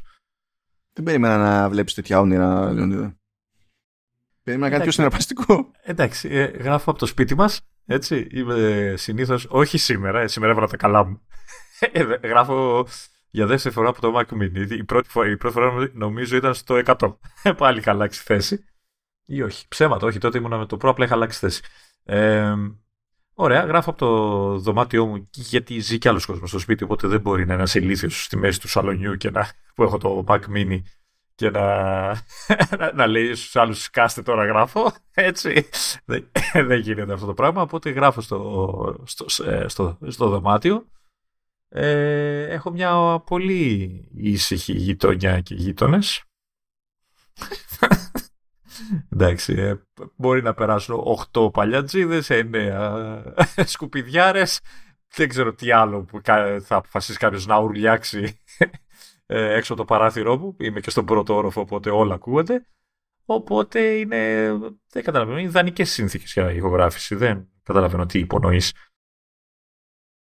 Η αλήθεια είναι ότι κάνουμε ό,τι μπορούμε ο καθένας σε διαφορετικές συνθήκες. Δηλαδή, εκείνος είναι, ο, ο Λεωνίδας είναι εκεί που είναι. Έτσι ό,τι δυσκολίες και να έχει το μέρος, ως προς τη μόνωση, το θόρυβο που παίζει τριγυρό, παίζει ρόλο το πόσο ανοιχτό είναι ο χώρος, γιατί αυτό φέρνει έκο. Ε, και παίζουν διάφορα. Παίζει ρόλο το αν υπάρχει κάποια συσκευή που βγάζει κάποιο θόρυβο από την κανονική της λειτουργία κτλ. Έτσι κι αλλιώς κόβουμε μέρος της φρίκης από τα μικρόφωνα. Γιατί φροντίζουμε να έχουμε μικρόφωνα με καρδιοειδή κάψα που στην ουσία τι κάνουν. Έτσι, φανταστείτε ότι στέκεστε μπροστά σε ένα μικρόφωνο καταγράφουν σε μια γωνία που είναι στην ουσία από τη μεριά που είστε εσείς και προς τα πίσω. Δεν είναι ότι καταγράφουν γύρω-γύρω τα πάντα όλα. Υπάρχουν ε, και μικρόφωνα που μπορούν να το κάνουν αυτό. Υπάρχουν και ρυθμιζόμενα. Δηλαδή το Yeti που έχω εγώ είναι ρυθμιζόμενο, μπορώ να το κάνω omnidirectional και να καταγράφει γύρω-γύρω. Αλλά τέλος πάντων έτσι κόβουμε. Νομίζω και το δικό μου είναι έτσι. Έχει διακοπτάκι από πίσω που κάνει. Ναι, έχει διακοπτάκι, αλλά είναι από καρδιοειδές σε, σε όμνη, οπότε τι, δεν έχω μια επιλογή εγώ παραπάνω. Α, εδώ πέρα είναι το, είναι το, το bi-directional, όπου μπορώ να το βάλω να σταθούμε απέναντι και να μην γράφει γύρω-γύρω, αλλά να γράφει από τη δική μου τη μεριά και από τη δική σου την πλευρά και τα ενδιάμεσα στο, στο πλάι να τα κόβει. Ένα βήμα πρώτο είναι αυτό λοιπόν. Έτσι, κάποια πράγματα να τα γλιτώνουμε από εκεί πέρα. Αλλά δεν γίνεται να γλιτώνουμε τα πάντα όλα. Εγώ είμαι και σε πολύ παλιό σπίτι. Η μόνος είναι ανέκδοτο. Δηλαδή δεν χρειάζεται να γίνεται καν κάτι φαντασμαγορικό έξω από το σπίτι για να έχω πρόβλημα με θόρυβο. Ε, έχω ένα μόνιμο χαμ στο σπίτι το οποίο με εκνευρίζει ούτε ή άλλως και εκτός ηχογράφησης αλλά άλλο καπέλο αυτό. Ε, μπορεί να έχουμε τέτοιο, έχουμε το θόρυβο που μπορούν να κάνουν οι ψυκτές στα μηχανήματα που χρησιμοποιούμε και γράφουμε εκείνη την ώρα. Ε, αυτό πριν ασχοληθούμε με το αν χτυπήσαμε κάπου, αν σφύριξε κάτι ή δεν ξέρω και εγώ τι. Ε, αυτά που είναι, είναι μέρος του χώρου στην πραγματικότητα και τα πατριβόμαστε στη, στην όλη φάση. Αντίστοιχα, έχει να κάνει με τα pop που είπαμε, που σχετίζονται με το πώς μιλάει κάποιος. Έχει να κάνει με το ε, πώς ακούγονται τα, τα χείλη όταν ενώνονται και, και χωρίζονται.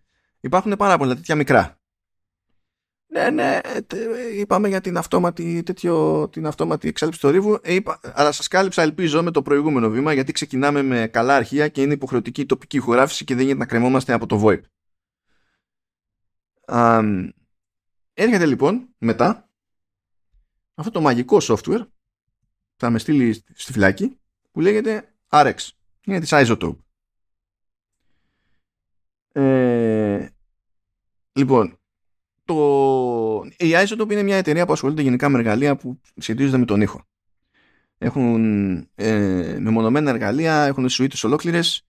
Ε, οι τύποι στοχεύουν σε διάφορες αγορές και το podcasting είναι σε αυτές, αλλά είναι και για την τηλεόραση και για το σινεμά και για την παραγωγή μουσικής κτλ.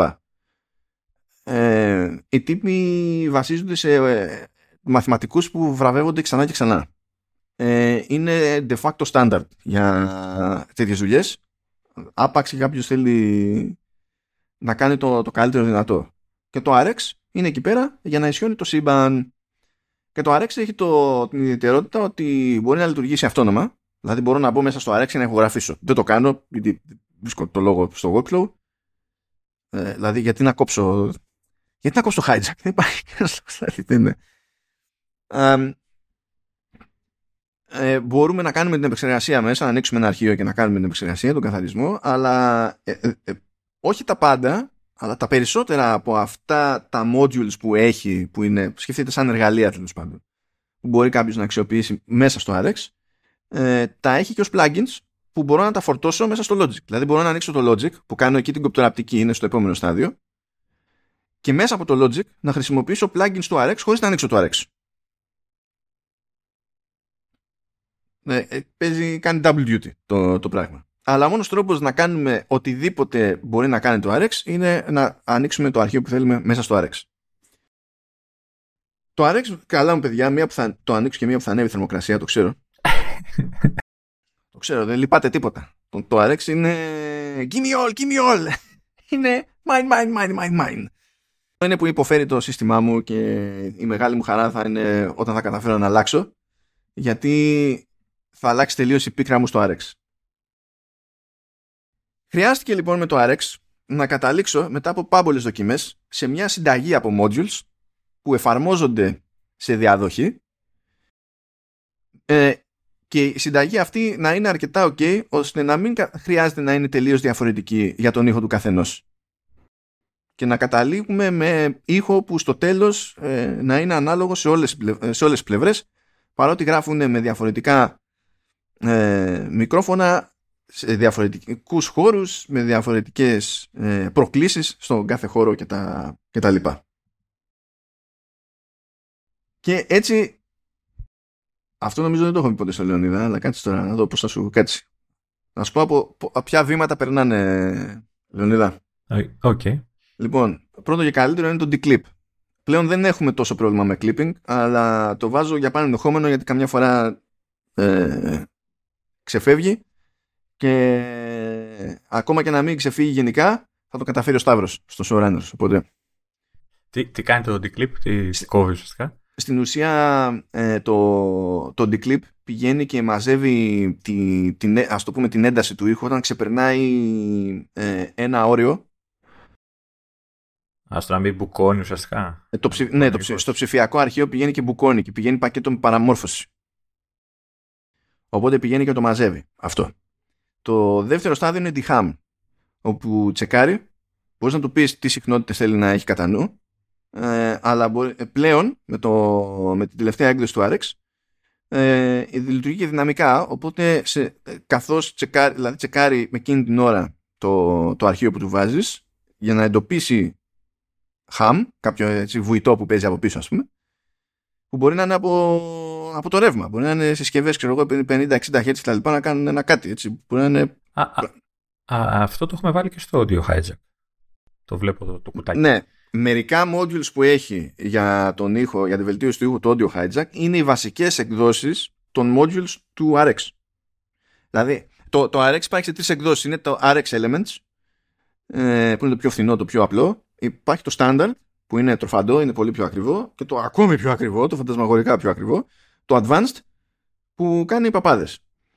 Ε, ε, ψηφίζουμε εδώ για να επιλέξουμε ποια έκδοση έχει πάρει ο Μάνος έβγαλα δύο χρόνια με advanced, με advanced λέω, με standard και είχα καημό να κάνω το άλμα σε, σε advanced και μου σκάσε ένα loyalty offer που λέω τώρα είναι η ώρα. Γιατί, π.χ. π.χ. άμα δεν είχα το, τη νεότερη έκδοση γενικά, νομίζω ότι αυτό είναι και στο advanced, το DHAM είχε την επιλογή απλά να τσεκάρει συγκεκριμένες συχνότητες και να κόβει. Ενώ, τώρα το δυναμικό, ενώ έχω τώρα το δυναμικό και το κάνει πολύ καλύτερα. Είναι πιο βαρύ, σαπίζει τη CPU μου, αλλά το κάνει jet. Σαπίζει τη CPU μου. Ένα άλλο πράγμα που έχει το, το Advanced, που δεν έχουν οι άλλες δύο εκδόσεις, οι φθηνότερες, είναι το Dialog Isolate. Αυτό, παιδιά, είναι μαγικό. Αυτό διαλύει το σύστημά μου σαν να μην υπάρχει αύριο, δηλαδή μισιούνται, είναι σίγουρο, μεταξύ τους. μισιούνται. Ε, παίρνει πολύ χρόνο, στο μηχάνημά μου τουλάχιστον, τι κάνει; Πιάνει, πιάνει ό,τι ήχο του στείλεις, ε, εντοπίζει που είναι διάλογος και σε οτιδήποτε δεν είναι διάλογος κόβει όσα δεσιμπέλ του πεις. Αυτό είναι μαγικό. Και, και λειτουργεί, ε, υπάρχει περίπτωση να σου κόψει διάλογο, γιατί το, το τσέκαρε λάθος.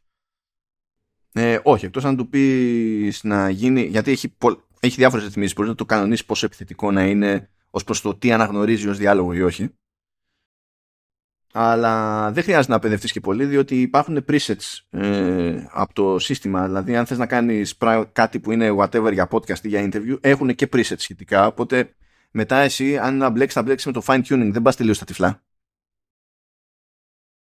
είναι μαγικό, είναι μαγικό και πλέον το χρησιμοποιώ αντί του Spectral Repair που ήταν το προηγούμενο standard στο, στην έκδοση standard όπου δεν υπάρχει το Dialog Isolate. Το Spectral Repair έκανε έξτρα κόπο ας πούμε διότι είναι ένα εργαλείο που ε, πηγαίνει και κόβει πράγματα που είναι off άσχετα με το ποιόν του ήχου. Γιατί είναι φτιαγμένο και για μουσική, είναι φτιαγμένο και για φωνητικά, είναι φτιαγμένο και για άλλα. Ενώ το Dialog Isolate είναι για αυτό, στην ουσία για αυτό που κάνουμε. Μπαμ. Παιδιά είναι μαγικό. Με έχεις σώσει όχι απλά στο podcasting, με έχεις σώσει και τώρα στην Gamescom που πήγα τελευταία φορά. Γενικά, όταν εκεί πέρα πηγαίνω σε ένα ραντεβού και συζητάω με ένα developer, βάζω το τηλέφωνο και γράφει. Αλλά από θόρυβο η φάση είναι χάος. Χάος. Και συνήθως υπέφερα στην απομαγνητοφώνηση. Για να ξεχωρίζω ακριβώς τι λέει ο άλλος δίπλα στο, στο χάος. Δεν έχει σημασία πόσο κοντά ήταν το μικρόφωνο. Παίζει τόσο θόρυβο στο εκθεσιακό που είναι θάνατος. Εντάξει, φέτος έκανα cruising. Πέταγα αυτά τα σάπια αρχεία και έκανα πολλαπλά πάσει ήπια από Dialog Isolate και ήταν μετά μια χαρά η κουβέντα. Το έπεσα τα αρχιάκι και ήμουν ο καλύτερος.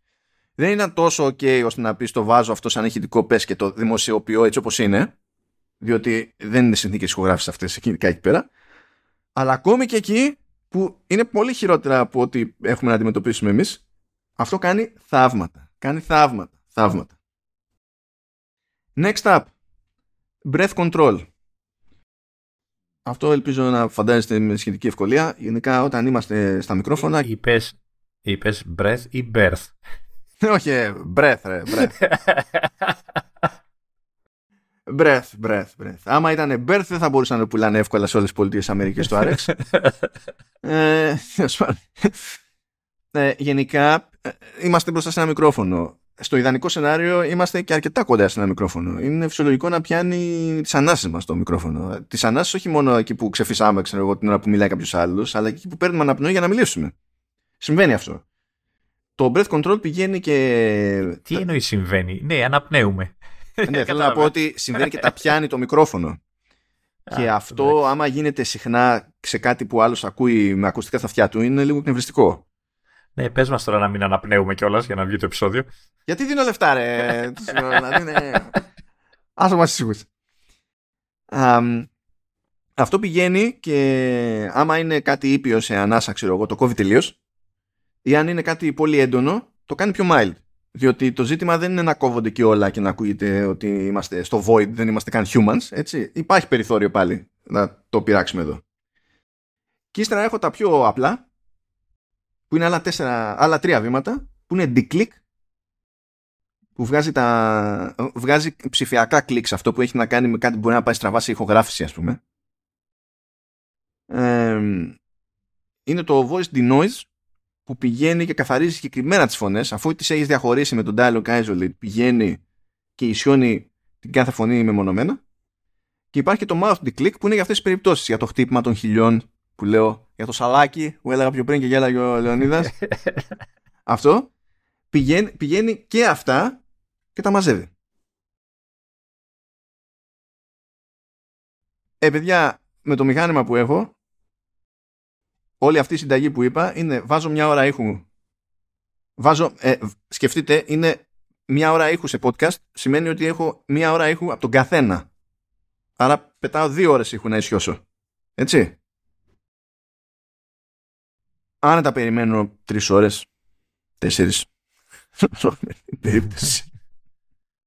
Και, και από ό,τι μου έχεις πει, είναι τρει-τέσσερι ώρες ε, χωρίς να κουνήσεις ούτε, ούτε το δίκτυο του ποντικού. Έτσι. Α, ναι, ναι, ναι. ναι. Ε, ε, καλά. Ε, βασικά πρέπει να έχω ενεργό στο προσκήνιο το παράθυρο του RX, διότι με το που φέρω στο προσκήνιο άλλη εφαρμογή ή άλλο space ή δεν ξέρω και εγώ τι, το σύστημα κόβει πόρους από το RX ε, για να σε αφήσει να κάνεις το ό,τι άλλη δουλειά θες να κάνεις για να μην καταλήξεις να είναι unresponsive το σύστημα το οποίο είναι λογικό έτσι, έτσι πρέπει είναι, να κάνει. είναι, είναι λογικό αλλά κόβει τόσο πολύ που ο χρόνος αναμονής έτσι και πω ότι κάνω δουλειά παράλληλα υπερδιπλασιάζεται.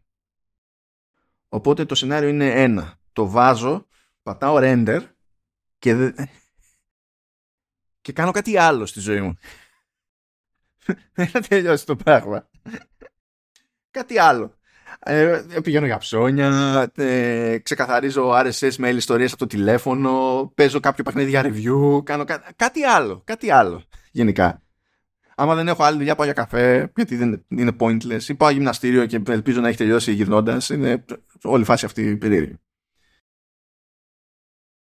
Και δεν το συζητάμε τώρα. Ε, ε, βγα... Του λες ακόμα, μπορείς να του στείλεις ομαδικά ολόκληρο μπάτσα από αρχεία και να τα βγάλει, μπορείς να του πεις ε, σε τι μορφή να τα σώσει, μπορείς να του πεις, ε, ε, όχι, δηλαδή, ακόμα και αν θες να βάλει suffix ή prefix ώστε να ξεχωρίζει αυτό το αρχείο από το πρωτότυπο και να μην κάνει overwrite ας πούμε και τέτοια, είναι, μπορείς να το κάνεις να είναι fire and forget. Άπαξ και έχεις βρει μια συνταγή. Και αυτά λοιπόν τα αρχεία, μαζί με το τρίτο που χρησιμοποιώ για το συγχρονισμό, είναι που τα ανοίγω μετά στο Logic και αρχίζω και κάνω την κοπτοραπτική. Όταν έχει καθαριστεί καλά ο ήχος, αυτό σημαίνει ότι όταν μιλάει ο ένας, η μεριά του άλλου, κατά πάσα πιθανότητα, ε, έχει εισηγεί. Και πηγαίνει στο Logic και του λες strip silence. Και εξαφανίζει από τα tracks τα κομμάτια που με βάση τα κριτήρια που του βάζεις θεωρεί ότι είναι silence. Και βλέπεις πάρα πολύ ωραία, τακτοποιημένα, που μιλάει ο καθένας και είσαι ο καλύτερος. Ε, ε έτσι με φημώνεις και δεν με ακούει ο κόσμος. Σε φημώνω, ε εκεί θέλει πάλι προσοχή στην κοπτεραπτική, γιατί καμιά φορά, παιδί μου, θα, λόγω latency και τέτοια, θα έχει μιλήσει ο ένας πάνω στον άλλον.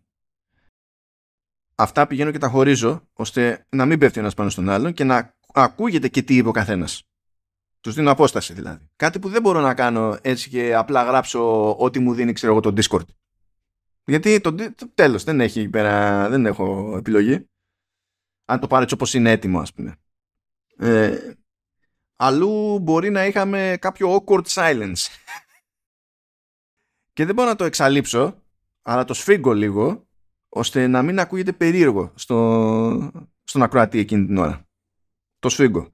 Γιατί μπορεί να έχει γίνει και για έμφαση εκείνη την ώρα η παύση. Απλά να κατέληξε να είναι πιο μεγαλύτερη από όσο εξυπηρετεί την ίδια την έμφαση. Ε, καλά, μερικές φορές απλά πάει κάτι στραβά, κάποιος κουπανάει ένα μικρόφωνο και πρέπει να πάω να κόψω εκείνο το σημείο που κουπανάει για μικρόφωνο.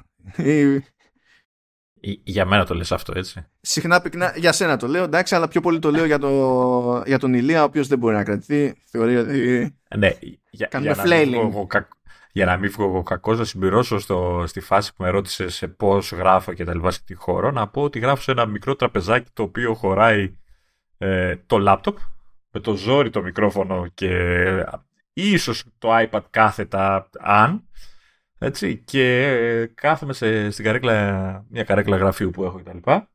Έτσι, σκυμμένος, έτσι, στριμωγμένος γιατί προσπαθώ να μην κουνιέμαι ε, και καμιά φορά μου διάζω. ε, ε, όσο να πεις, ναι. Ε, πράγματα που δηλαδή χτύπησε κάποιο ε, τηλέφωνο ε, και άμα έχει χτυπήσει από τη μεριά εκείνου που δεν μιλάει εκείνη την ώρα απλά πηγαίνει πετυχαίνει στο κομμάτι εκείνο του ήχου γιατί έχει φύγει το silence πριν και μετά. Απλά διαλέγεις delete, γεια σας ξέρω εγώ.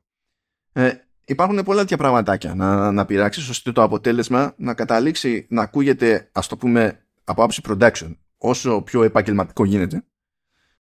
Και να μην έχει στοιχεία που σε, σε, σε κλίμακα μπορούν να ενοχλούν τον άλλον που ακούει. Διότι εκ των πραγμάτων, αυτό είναι ο κανόνας στο podcast, ε, όχι στο κομμάτι γενικότερα, στο podcasting, ε, είναι ότι οι περισσότεροι ακούνε ε, με ακουστικά χρησιμοποιώντας τα κινητά τους τηλέφωνα. Και δεν θες να... Ε, ε, ακόμα και αν αυτό σημαίνει και χωρίς ακουστικά. Μπορεί να είναι κάποιος και να ακούει από το κινητό μεν, αλλά να το έχει πετάξει στο σύστημα του αυτοκινήτου. Δεν θες ξαφνικά ένα τουμπουφ από το μικρόφωνο του άλλου. Θα διαλυθούν όλοι. Δηλαδή, Τύμπανα, ηχεία, τρομάξεις ο κόσμος. Πηγαίνεις και τα μαζεύεις αυτά τα, αυτά τα πράγματα. Και θέλει χέρι, είναι ο δύσκολος τρόπος. Θέλω να το κάνουμε για πλάκ και να μην το κόψεις. Εκεί που κοιμάται ο άλλος και ακούει τη- την εκπομπή. Για, για cold open, ξαφνικά να ουρλιάζω στο τέτοιο. να ξεκινάει έτσι επεισόδιο. Να τα αυτούν όλοι πάνω. Θα φύγουν τα ακουστικά από τα αυτιά, έτσι. Α, και ε, ναι, γίνεται λοιπόν όλη αυτή η προσπάθεια και κάποια στιγμή α, ε, στο Logic είναι που βάζω και τα κεφάλαια. Εκεί είναι που χωρίζω το, το επεισόδιο σε κεφάλαια και βάζω τίτλους στα κεφάλαια.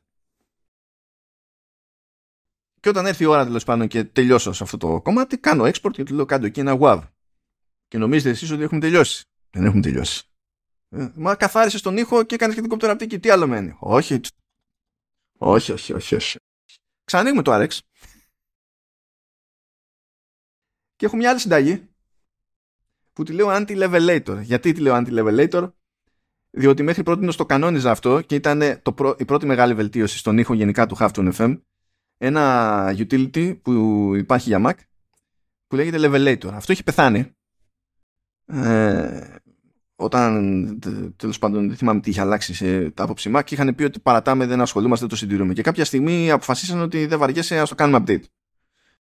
Στο anti-levelator που είναι free του πετάτε ένα αρχείο WAV και πηγαίνει και φτιάχνει από άκρη σ' άκρη του αρχείου τι στάθμες της κάθε φωνής και το loudness ώστε να είναι αυτό που πρέπει για τη διανομή.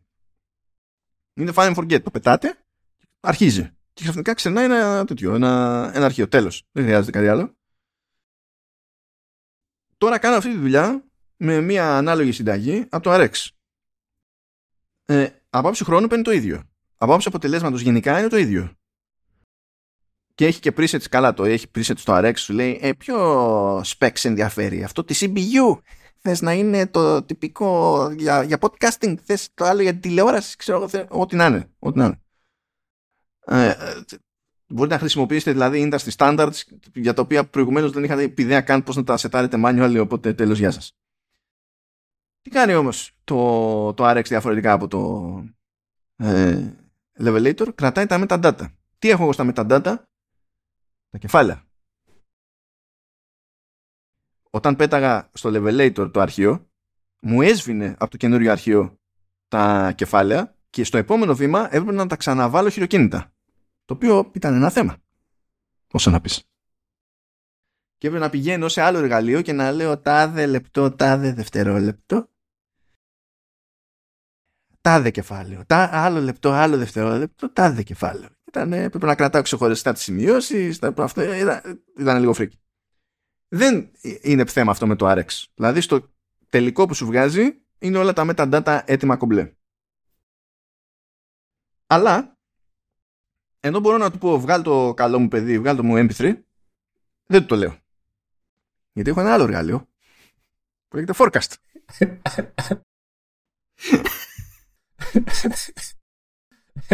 Καταλάβατε γιατί τον λέω ηλίθιο Λοιπόν το Forecast είναι ένα εργαλείο του Μάρκο Άρμεν που είναι γνωστός στο χώρο του podcasting αν ασχολείστε, αν μπλέκετε με Apple Stuff. Ε, έχει, είναι ο δημιουργός και της εφαρμογής Overcast που είναι για podcasts. έχει φτιάξει ένα εργαλείο που το έχει εκεί, το διαθέτει τσάμπα και τι κάνει, σου πετάς εκεί το WAV και με τη μία κάνει κάτι που όντως δηλαδή το κάνει το ίδιο καλά και το RX, αλλά άλλα εργαλεία δεν το κάνουν το ίδιο καλά. Αναλαμβάνει τη μετατροπή σε MP3 στη ρύθμιση που του έχεις πει εσύ, που λέω 96 kbps, αλλά δεν λυπάται τίποτα από CPU. Πηγαίνει, τα τσιτώνει όλα. Και, δηλαδή, δεν, αυτό και το, και το RX είναι τα μόνα που έχω βρει και κάνουν τις μετατροπές αυτές τόσο γρήγορα. Α, όχι, ψέματα είναι και το Permute. Τρία πράγματα. Τέλος πάντων, ok, okay, δεν έχει σημασία. Στην προκειμένη. Αλλά ανοίγει κατευθείαν όσο τρέχει το, η μετατροπή, η CBS MP3, μου ανοίγει editor για τα metadata για να βάλω στο αρχείο τον τίτλο του επεισοδίου, να δω ότι είναι σωστά τα chapters, να δω ότι είναι ε, σωστή η χρόνια κίνησης κάθε κεφαλαίου και μπορώ να βάλω και το artwork του επεισοδίου. Και όταν αυτό το έχεις κάνει την πρώτη φορά και κρατάς μια συγκεκριμένη συνταγή στον τρόπο που ονομάζεις τα αρχεία, την επόμενη φορά που βάζω αρχείο Command OS, θυμάται ποιο artwork πρέπει να φορτώσει και το φορτώνει αυτόματα. Οπότε γλιτώνω από παντού εκεί πέρα. Παπ, παπ. Γι' αυτό δεν κάνω μετατροπή στο, στο RX. Και ύστερα έχουμε πάρα πολύ όμορφα και ωραία το τελικό αρχείο. Το κάνουμε save και έχουμε το τελικό αρχείο. Και έχουμε καταφέρει να φτιάξουμε το show. Μετά, εντάξει, το ζήτημα είναι η διανομή. Η διανομή σε υπηρεσίες είναι άλλο καπέλο που λέω να τα αφήσω ε, εκτός αυτή, αυτή τη φορά διότι ξέρω, ξέρω ότι σε συγκεκριμένα σημεία θα τιλτάρω και θα αρχίσω rant και δεν είναι, κρίμα είναι. Είναι επετειακό είναι αυτό το επεισόδιο, δεν είναι. Ok. Okay. Μι, μιλάς πόση ώρα για μια διαδικασία που σου παίρνει τετραπλάσια ώρα βέβαια, έτσι, αλλά μόνο να την περιγράψεις σου πήρε πόσο. είναι, είναι, είναι πολλά τα βήματα, είναι πολύ η μανούρα, πολύ ο κόπος. Αλλά... Και είναι όλα αυτά που θα κάνεις μόλις κλείσουμε. Ναι, ναι. Αλλά έχει διαφορά στο αποτέλεσμα. Από τότε ειδικά που τα στο RX ε, η αναβάθμιση ήταν ήταν δραματική, δεν το συζητάμε. Δηλαδή, καμία σχέση. Καμία σχέση. Δεν τα έχουμε μετανιώσει αυτά τα λεφτά. Μιλάμε το, το RX, το Advanced. Γενικά η πρώτη αγορά είναι δύσκολη. Πρέπει να το πετύχετε σε έκπτωση και πάλι θα είναι δύσκολη. Πάλι θα πονέσει. Αλλά η τιμή καταλόγου του RX Advanced, αν θυμάμαι καλά, είναι 1200. Δηλαδή πρέπει να το έχεις πιστέψει το πράγμα. και όταν λέμε έκπτωση, δεν, είναι, δεν σου κάνει κανένας 80% έκπτωση. Καταλαβαίνετε. Ένα πρόβλημα. 1199 και 99. Αλλά η, η διαφορά είναι τεράστια και κάθε άλλο workflow που θα μπορούσα να κάνω που θα με γλίτωνε εμένα από ενδιάμεσα βήματα ε, αλλά θα μου θα μου έριχνε τη, τη ποιότητα του ήχου ε, δεν νομίζω ότι αξίζει τη θυσία. Έχω πάντως την εντύπωση ότι πρέπει να κάνεις λίγο κράτη με το RX και τα λεφτά να αρχίσουν να πηγαίνουν σε μηχάνημα. Α, καλά, κοίτα. Όταν βγαίνει νέα έκδοση RX, επειδή σε, ε, υπάρχουν πελάτες δεν έχει τέτοιες τιμές. Δηλαδή δεν μπορεί να τόσο τώρα πλέον όταν πηγαίνω σε νέα έκδοση. Όταν βγαίνει η νέα έκδοση του RX Advanced δεν μου λέει 1200, μου λέει 300. Είναι μεγάλη διαφορά. Και είναι μια, είναι μια φορά το χρόνο, πονάμε μια φορά το χρόνο, αλλά είναι 300. Ναι, αλλά είναι 300 ευρώ που θα μπορείς να τα μαζέψεις για να πάει να πάει σε ένα μηχάνημα το οποίο θα σου γλιτώσει ναι. απόλυτα χρόνια. Θα γλιτώσω από RX 300 ευρώ μία φορά το χρόνο και πόσα χρόνια χρειαστώ για να μαζέψω από αυτά τα 300. Με τρελαίνεις. Ε, θα βάλεις την προκαταβολή τέλος πάντων. Εντάξει. Τώρα, ε, ε, γιατί όλη, όλη αυτή η αιμονή; Καλά, έχω το ζήτημά μου ότι γενικά αν υπάρχει τρόπος, κάποιο άνοιγμα να κάνουμε κάτι καλύτερα, ε, πρέπει να γίνει κάτι καλύτερα. Ε, ξεκινάμε από αυτό. Ε, μπορεί όλοι οι άλλοι που ακούτε να είστε ήδη ευχαριστημένοι, ξέρω ότι εντάξει, κομπλέν και τα λοιπά. Αυτό για μένα δεν είναι δικαιολογία. και τίποτα. Άμα μπορούμε να βελτιώσουμε κάτι, γιατί να μην το βελτιώσουμε; Ε, και ε, ε, εξακολουθούν και υπάρχουν πράγματα που θα μπορούσαμε να κάνουμε καλύτερα έτσι, αλλά πραγματικά όλα τα μεγάλα, τα χοντρά, τα πιο σημαντικά, όντως πλέον τα έχουμε λιμένα και μπορούμε να έχουμε το κεφάλι μας σύγχρο. Αλλά γιατί όλη αυτή η ιστορία; Ε, όλο αυτό προκύπτει από, το, από την εκτίμηση που έχω στο, στο Medium, που είναι το podcasting. Που είναι δύσκολο να έχεις εκτίμηση το, το podcast στην Ελλάδα, ε, και να συνεννοείσαι με ανθρώπους διότι λες σε κάποιον «Α, ε, έχω, το, το, κάνω podcast». Λέει «Α, στο YouTube». Και λες Άμα είναι στο YouTube δεν είναι podcast. Υπάρχει μια πεποίθηση τέλος πάντων όχι μόνο στην Ελλάδα, αλλά στην Ελλάδα για κάποιο λόγο το έχουμε σε μεγαλύτερη ένταση υπάρχει μια πεποίθηση ότι αν είναι τουλάχιστον δύο τύποι ή ε, αν είναι κάποιος και μιλάει μπροστά σε ένα μικρόφωνο και αυτό το δημοσιεύει κάπου, κάπως, με βίντεο χωρίς, αυτό είναι podcast. Ναι, ε, δεν θέλω να σα χαλάσω την ζαχαρένια, αλλά αυτό το σκεπτικό, η τηλεοπτική εκπομπή είναι podcast. Και η ραδιοφωνική εκπομπή είναι podcast. Αλλά για κάποιο λόγο εκεί δεν τα λέτε podcast. Ε, σε όλες τις υπόλοιπες περιπτώσεις νομίζετε ότι είναι podcast. Ε, δεν κάνω εγώ το λογικό άλμα εδώ πέρα. Άλλος, α, άλλοι το κάνουν το λογικό άλμα εδώ πέρα. Αυτό δεν σημαίνει ότι έχω, έχω πρόβλημα με κάποιον που κάνει εκπομπή στο YouTube. Αλλά δεν είναι podcast. Είναι εκπομπή στο YouTube. Δηλαδή, κάτι, κάτι μου λέει ότι δεν θα το γλιτώσουμε το rant στο τελείωμα του επεισοδίου. Ε, θα προσπαθώ να μείνω στα βασικά. Αυτό αυτή η προσπάθεια πάντα. Αλλά η λογική του podcast είναι ότι έχει μια ευκολία στη διανομή. Η διανομή του βασίζεται σε RSS feeds δεν είναι καν ανάγκη κάποιος να χρησιμοποιεί Apple Podcasts, ε, ε, ε, Spotify ή ξέρω εγώ τι να είναι. Μπορεί να χρησιμοποιήσει όποια εφαρμογή του γουστάρει. Μερικές φορές μπορεί να χρησιμοποιεί και RSS readers που είναι για άλλη δουλειά.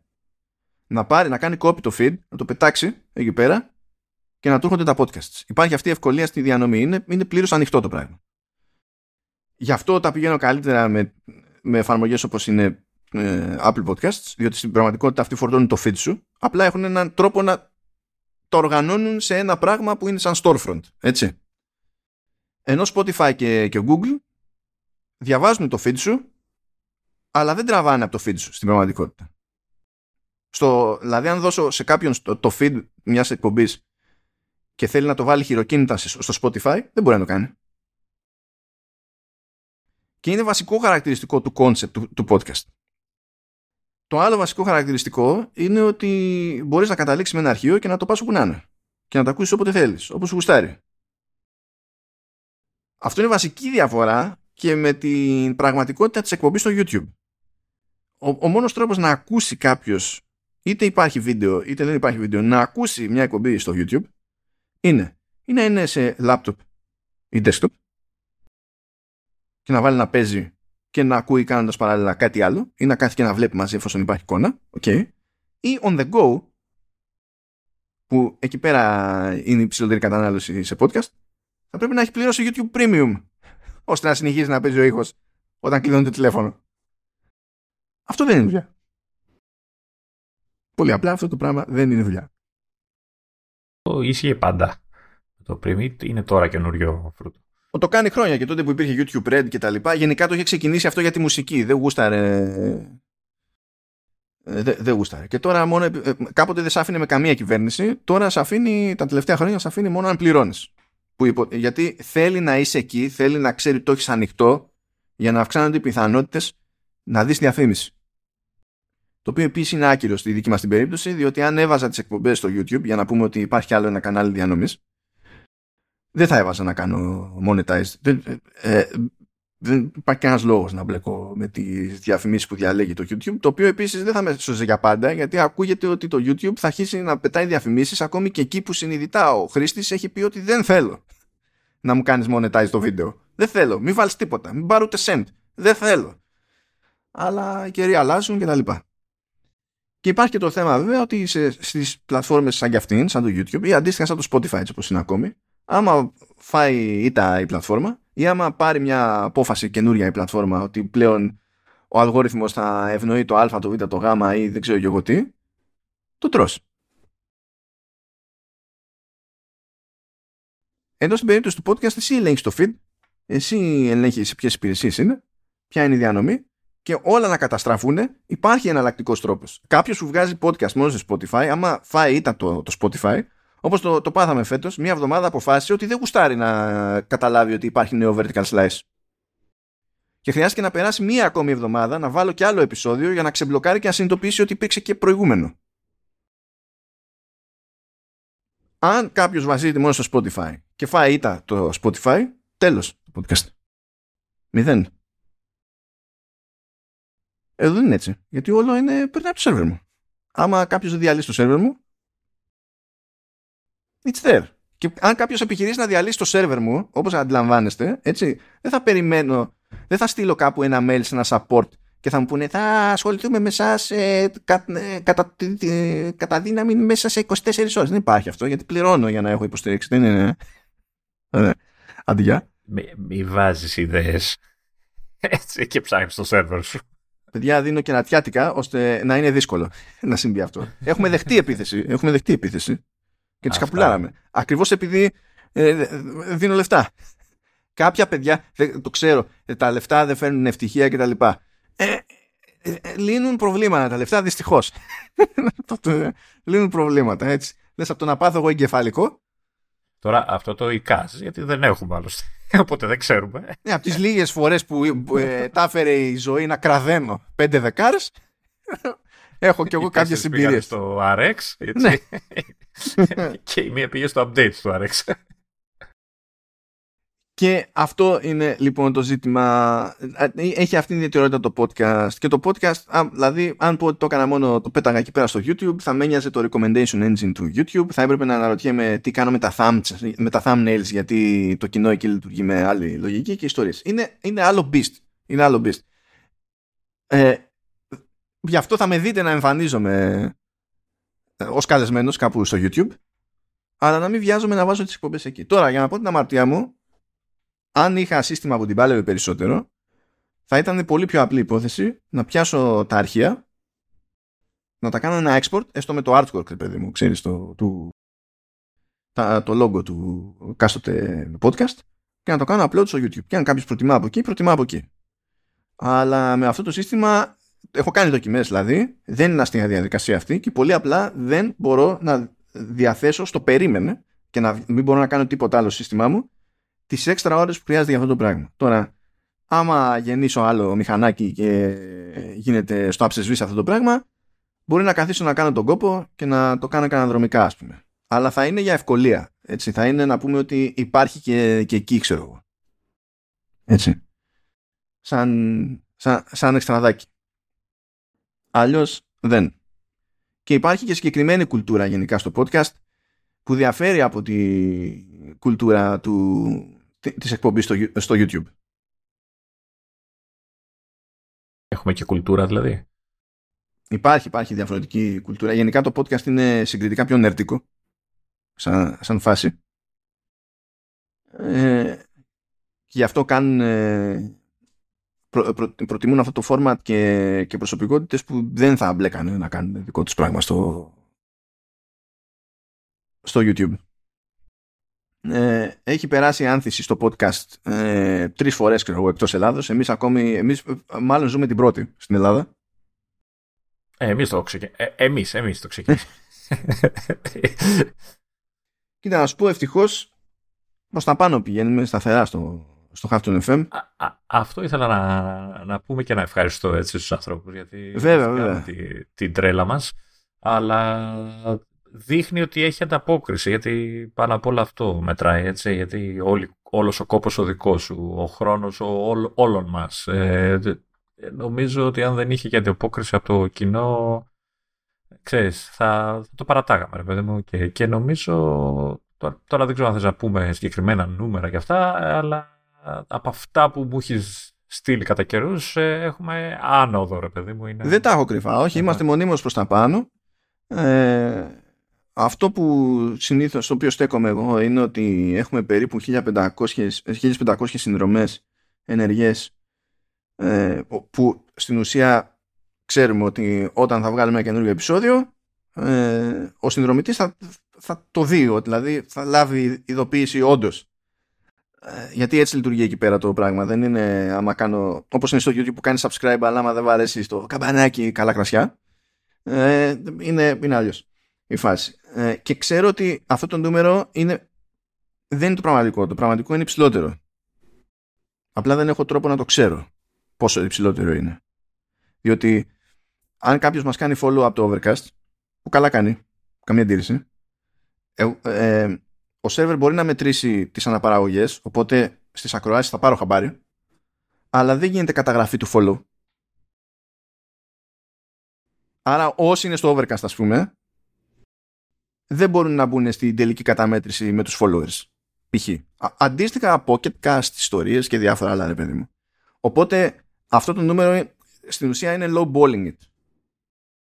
Είναι, είναι παραπάνω. Είναι, είναι από το Apple Podcast ουσιαστικά αυτό το Είναι, είναι Apple Podcasts, Google Podcasts και, και Spotify. Αυτή είναι η σούμα. Οποιοδήποτε χρησιμοποιεί οτιδήποτε άλλο, αν κάνει follow, εγώ δεν μπορώ να το μετρήσω.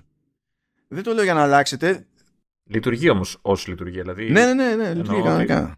Ναι, απλά εμείς δεν μπορούμε να το δούμε. Okay. Ναι, δεν μπορώ να το δω. Δεν το λέω αυτό για να αλλάξει κάποιος. Εγώ δεν έχω κανένα πρόβλημα με αυτό. σα ίσα που ε, εγώ προτιμώ να βλέπω ένα νούμερο και να ξέρω ότι η πραγματικότητα είναι ακόμη καλύτερη από το να βλέπω ένα άλλο νούμερο. 1501. Ένα είναι αυτός, ξέρεις. Εσύ εκεί, άλλαξε εφαρμογή. Το προτιμώ, το, το προτιμώ αυτό. Ανεβαίνουν και οι ακροάσεις βέβαια. Έτσι. Πάνε, ψηλό, πάνε πακέτο φυσικά αυτά. Αλλά προ, ε, ε, προτιμώ, εμένα μου μένει πιο πολύ το, το νούμερο, ξέρεις, το πόσοι άνθρωποι, που εντάξει κάποιος μπορεί να πει ότι ακούω τρεις εκπομπές οπότε έχω μετρήσει τρία follows, έτσι.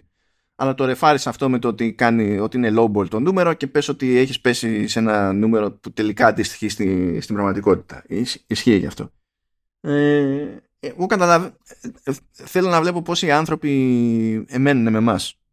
Διότι το ζήτημα με το podcasting είναι ότι πρέπει να τον κερδίσεις με αυτό που κάνεις, με αυτό που λες δεν θα φτιάξει ένα εντυπωσιακό βίντεο και θα είναι άτι ωραία. Τουλάχιστον έχει production values ξέρω εγώ στο βίντεο και μου τραβάει το μάτι. Ε, και επειδή το ίδιο το ζήτημα είναι συζήτηση, άμα είσαι αμπαλιάν τελείως, θα φύγει ο άλλος. Είναι, ε, ε, οπότε είναι δύσκολο να τον φέρεις, να μπει κάποιος στη διαδικασία να ακούσει podcast ή να ακούσει κι άλλο podcast αν είναι επίγοντα στα podcast. Εντάξει. Αλλά αν αυτό που κάνεις το, το θεωρεί ότι είναι σόι, δεν φεύγει εύκολα. Δηλαδή πιο εύκολα θα φύγει σε περίπτωση που απλά έχει, έχει μπλέξει με τόσα podcast που απλά δεν προλαβαίνει και κάτι πρέπει να κόψει, δυστυχώς, ας πούμε, και για τον ίδιο, ενώ θα ήθελε να τα ακούει. Ή πρέπει εν μία νυχτή να γίνεις καραγκιόζης. Κοίτα.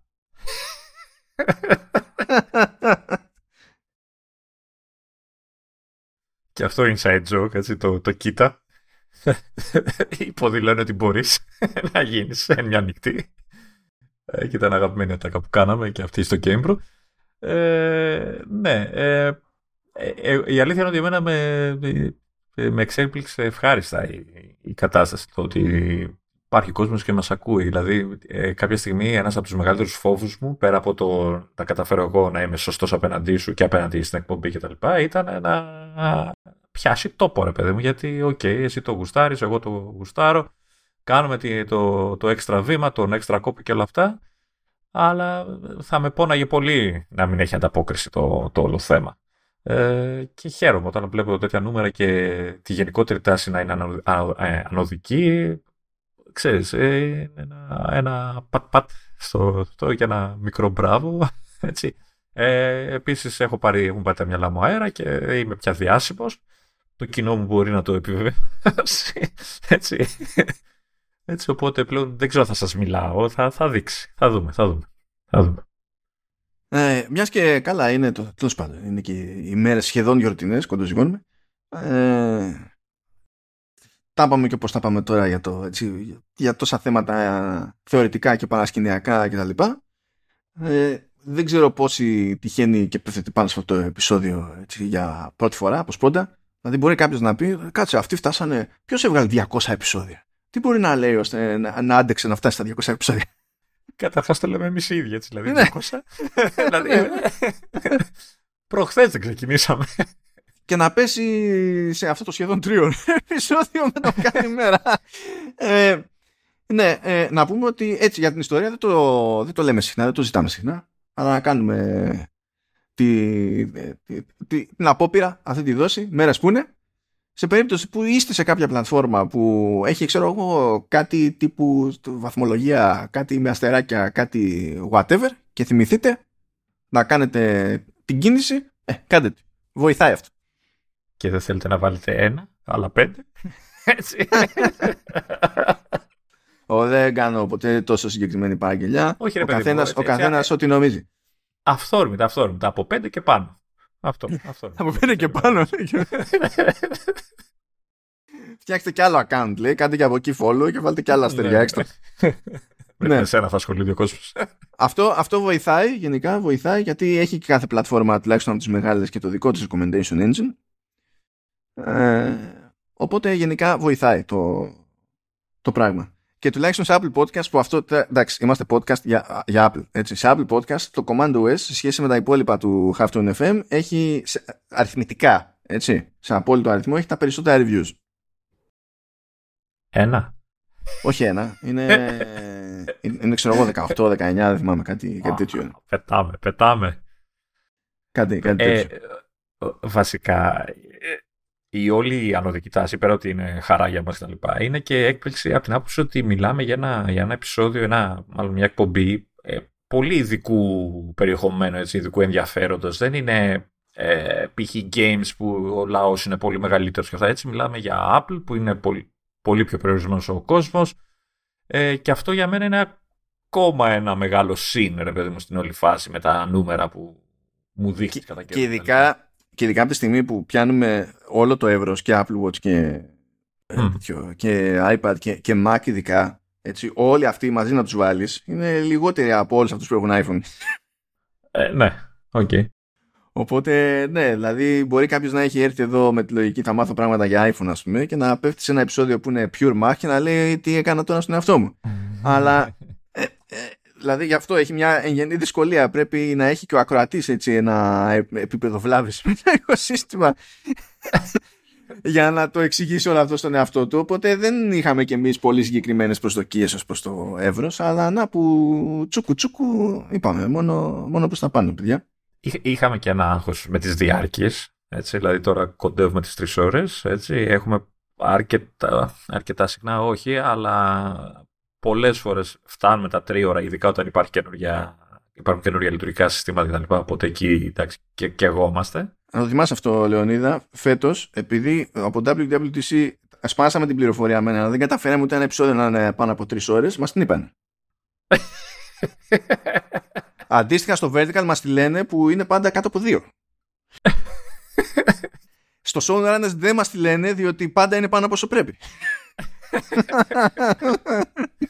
Εντάξει, ε, ε, ρε παιδιά, καταρχάς λυπηθείτε μας. Κατά δεύτερον, είστε ηλίθιοι όλοι. Έτσι, δηλαδή, με αγάπη, εγώ με αγάπη. Προσπαθώ, να, προσπαθώ να είμαστε λίγο φυσιολογικοί, έτσι. Μια μισή ώρα. Και δηλαδή, λες ο άλλος τώρα κάθεται, ακούει δυόμιση και τρεις ώρες ένα αυτό στα αυτιά. Δηλαδή, εντάξει, θα μου πεις, δεν το ακούνε σε σερή, έτσι. Τα ε, βέβαια. Σπαστά ναι. κτλ. Αλλά ρε παιδί μου, ένα, ένα εύπεπτο. Πώς λέγανε οι δισκογραφικές εταιρείες, αυτό δεν κάνει για ραδιόφωνο το τραγούδι, είναι πολύ μεγάλο. Έτσι, ένα single. Τέλος πάντων, κάτι να. Ε... καλά μου παιδιά, καλά μου παιδιά, επειδή σε, στα στατιστικά Apple Podcast ε, έχει και μια μέτρηση που λέει engaged listeners. Που είναι αυτοί που ακούν μονομιάς τουλάχιστον ε, το 40% ή ε, τα, το, 20 ε, λεπτά συνεχόμενα από μια εκπομπή. Να ξέρετε, είστε, είστε ήρωες μου. Είστε, είστε ήρωες μου. Ναι. Ε, εντάξει, φέτος μπορεί να τα σπάσαμε έτσι ώστε να μην ξεπερνάμε τις πόσες, τρεις, δύο ώρες. Τις τρεις ώρες δεν ξεπεράσαμε. Τις τρεις, ναι. ναι. Αλλά έχουμε κάνει στάνταρ το δύο ώρο. Έτσι, στα, στα, στα απλά επεισόδια. Δηλαδή δεν μπορεί να έχετε παράπονο θα έλεγε κανείς ότι έχω, ότι έχω πάρει και το έχω, έχω αλλάξει hardware και με παίρνει. Θα δηλαδή. Ναι. Επίσης, να θυμίσω ξανά εδώ ότι για άλλη μια φορά είπα στον Μάνο δεν θα βγάλουμε πάνω από μια μισή ώρα επεισόδιο σήμερα με όλα αυτά που έχουμε πει. Mm-hmm. Και καλά, στο δεύτερο μισό μιλούσα εγώ μόνος μου. Στο πρώτο μισό μιλούσες σχεδόν εσύ μόνος σου. Δεν μπορείς καν να τα ρίξεις σε μένα, καταλαβαίνεις. Ε, Εν τω μεταξύ, το πρώτο, όταν τελείωσε το πρώτο μισό, κοιτάω την ώρα και λέω ε, Αυτός θέλει να μιλήσει και για τα τεχνικά.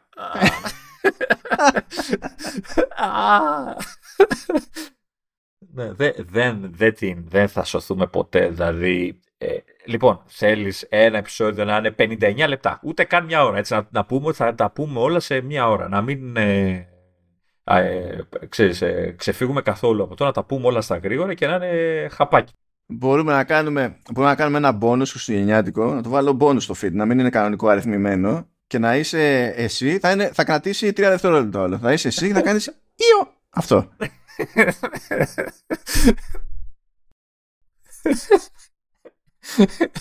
ή, ή με βάση το χορηγό λιπ. ορίστε, ορίστε. λοιπόν, λοιπόν, ήρθε η ώρα να πάρουμε δρόμο να σας αφήσουμε. Ε, ευχαριστούμε για την υπομονή σας όλα αυτά τα, τα επεισόδια, όλα αυτά τα χρόνια. Ε, θα επανέλθουμε με πρώτη ευκαιρία στην επικαιρότητα, αν και θα κάνουμε και ένα μερικό διαλυματάκι. Δεν θα, δηλαδή, κάποια εβδομάδα θα είναι λειψή τώρα τις μέρες που έρχεται. Τέτοια θέλω να ακούω. Μπας και φάμε κανένα μελομακάρονο παραπάνω. Ναι, γιατί δεν θα έβρισκες χρόνο για το μελομακάρονο ε, να πεις και σε εμποδίζεις. ε, είχες... θα, θα, είχα... θα έτρωγα το μελομακάρονο και μετά θα είχα σαλάκια στο, στην ηχογράφηση.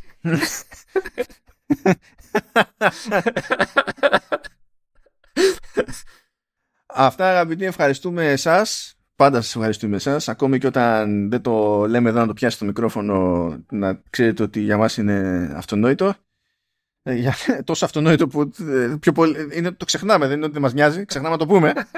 ε, ε, ευχαριστούμε φυσικά τη ΛΥΠ για τη συνεχιζόμενη υποστήριξη. Και... Έλα, πες το και ωραία. Ευχαριστούμε πολύ τη ΛΥΠ. Έτσι. να το... και θα επανέλθουμε στο πιο standard format προχωρώντας από την επόμενη δόση. Για την ώρα σας αφήνουμε. Γεια και χαρά.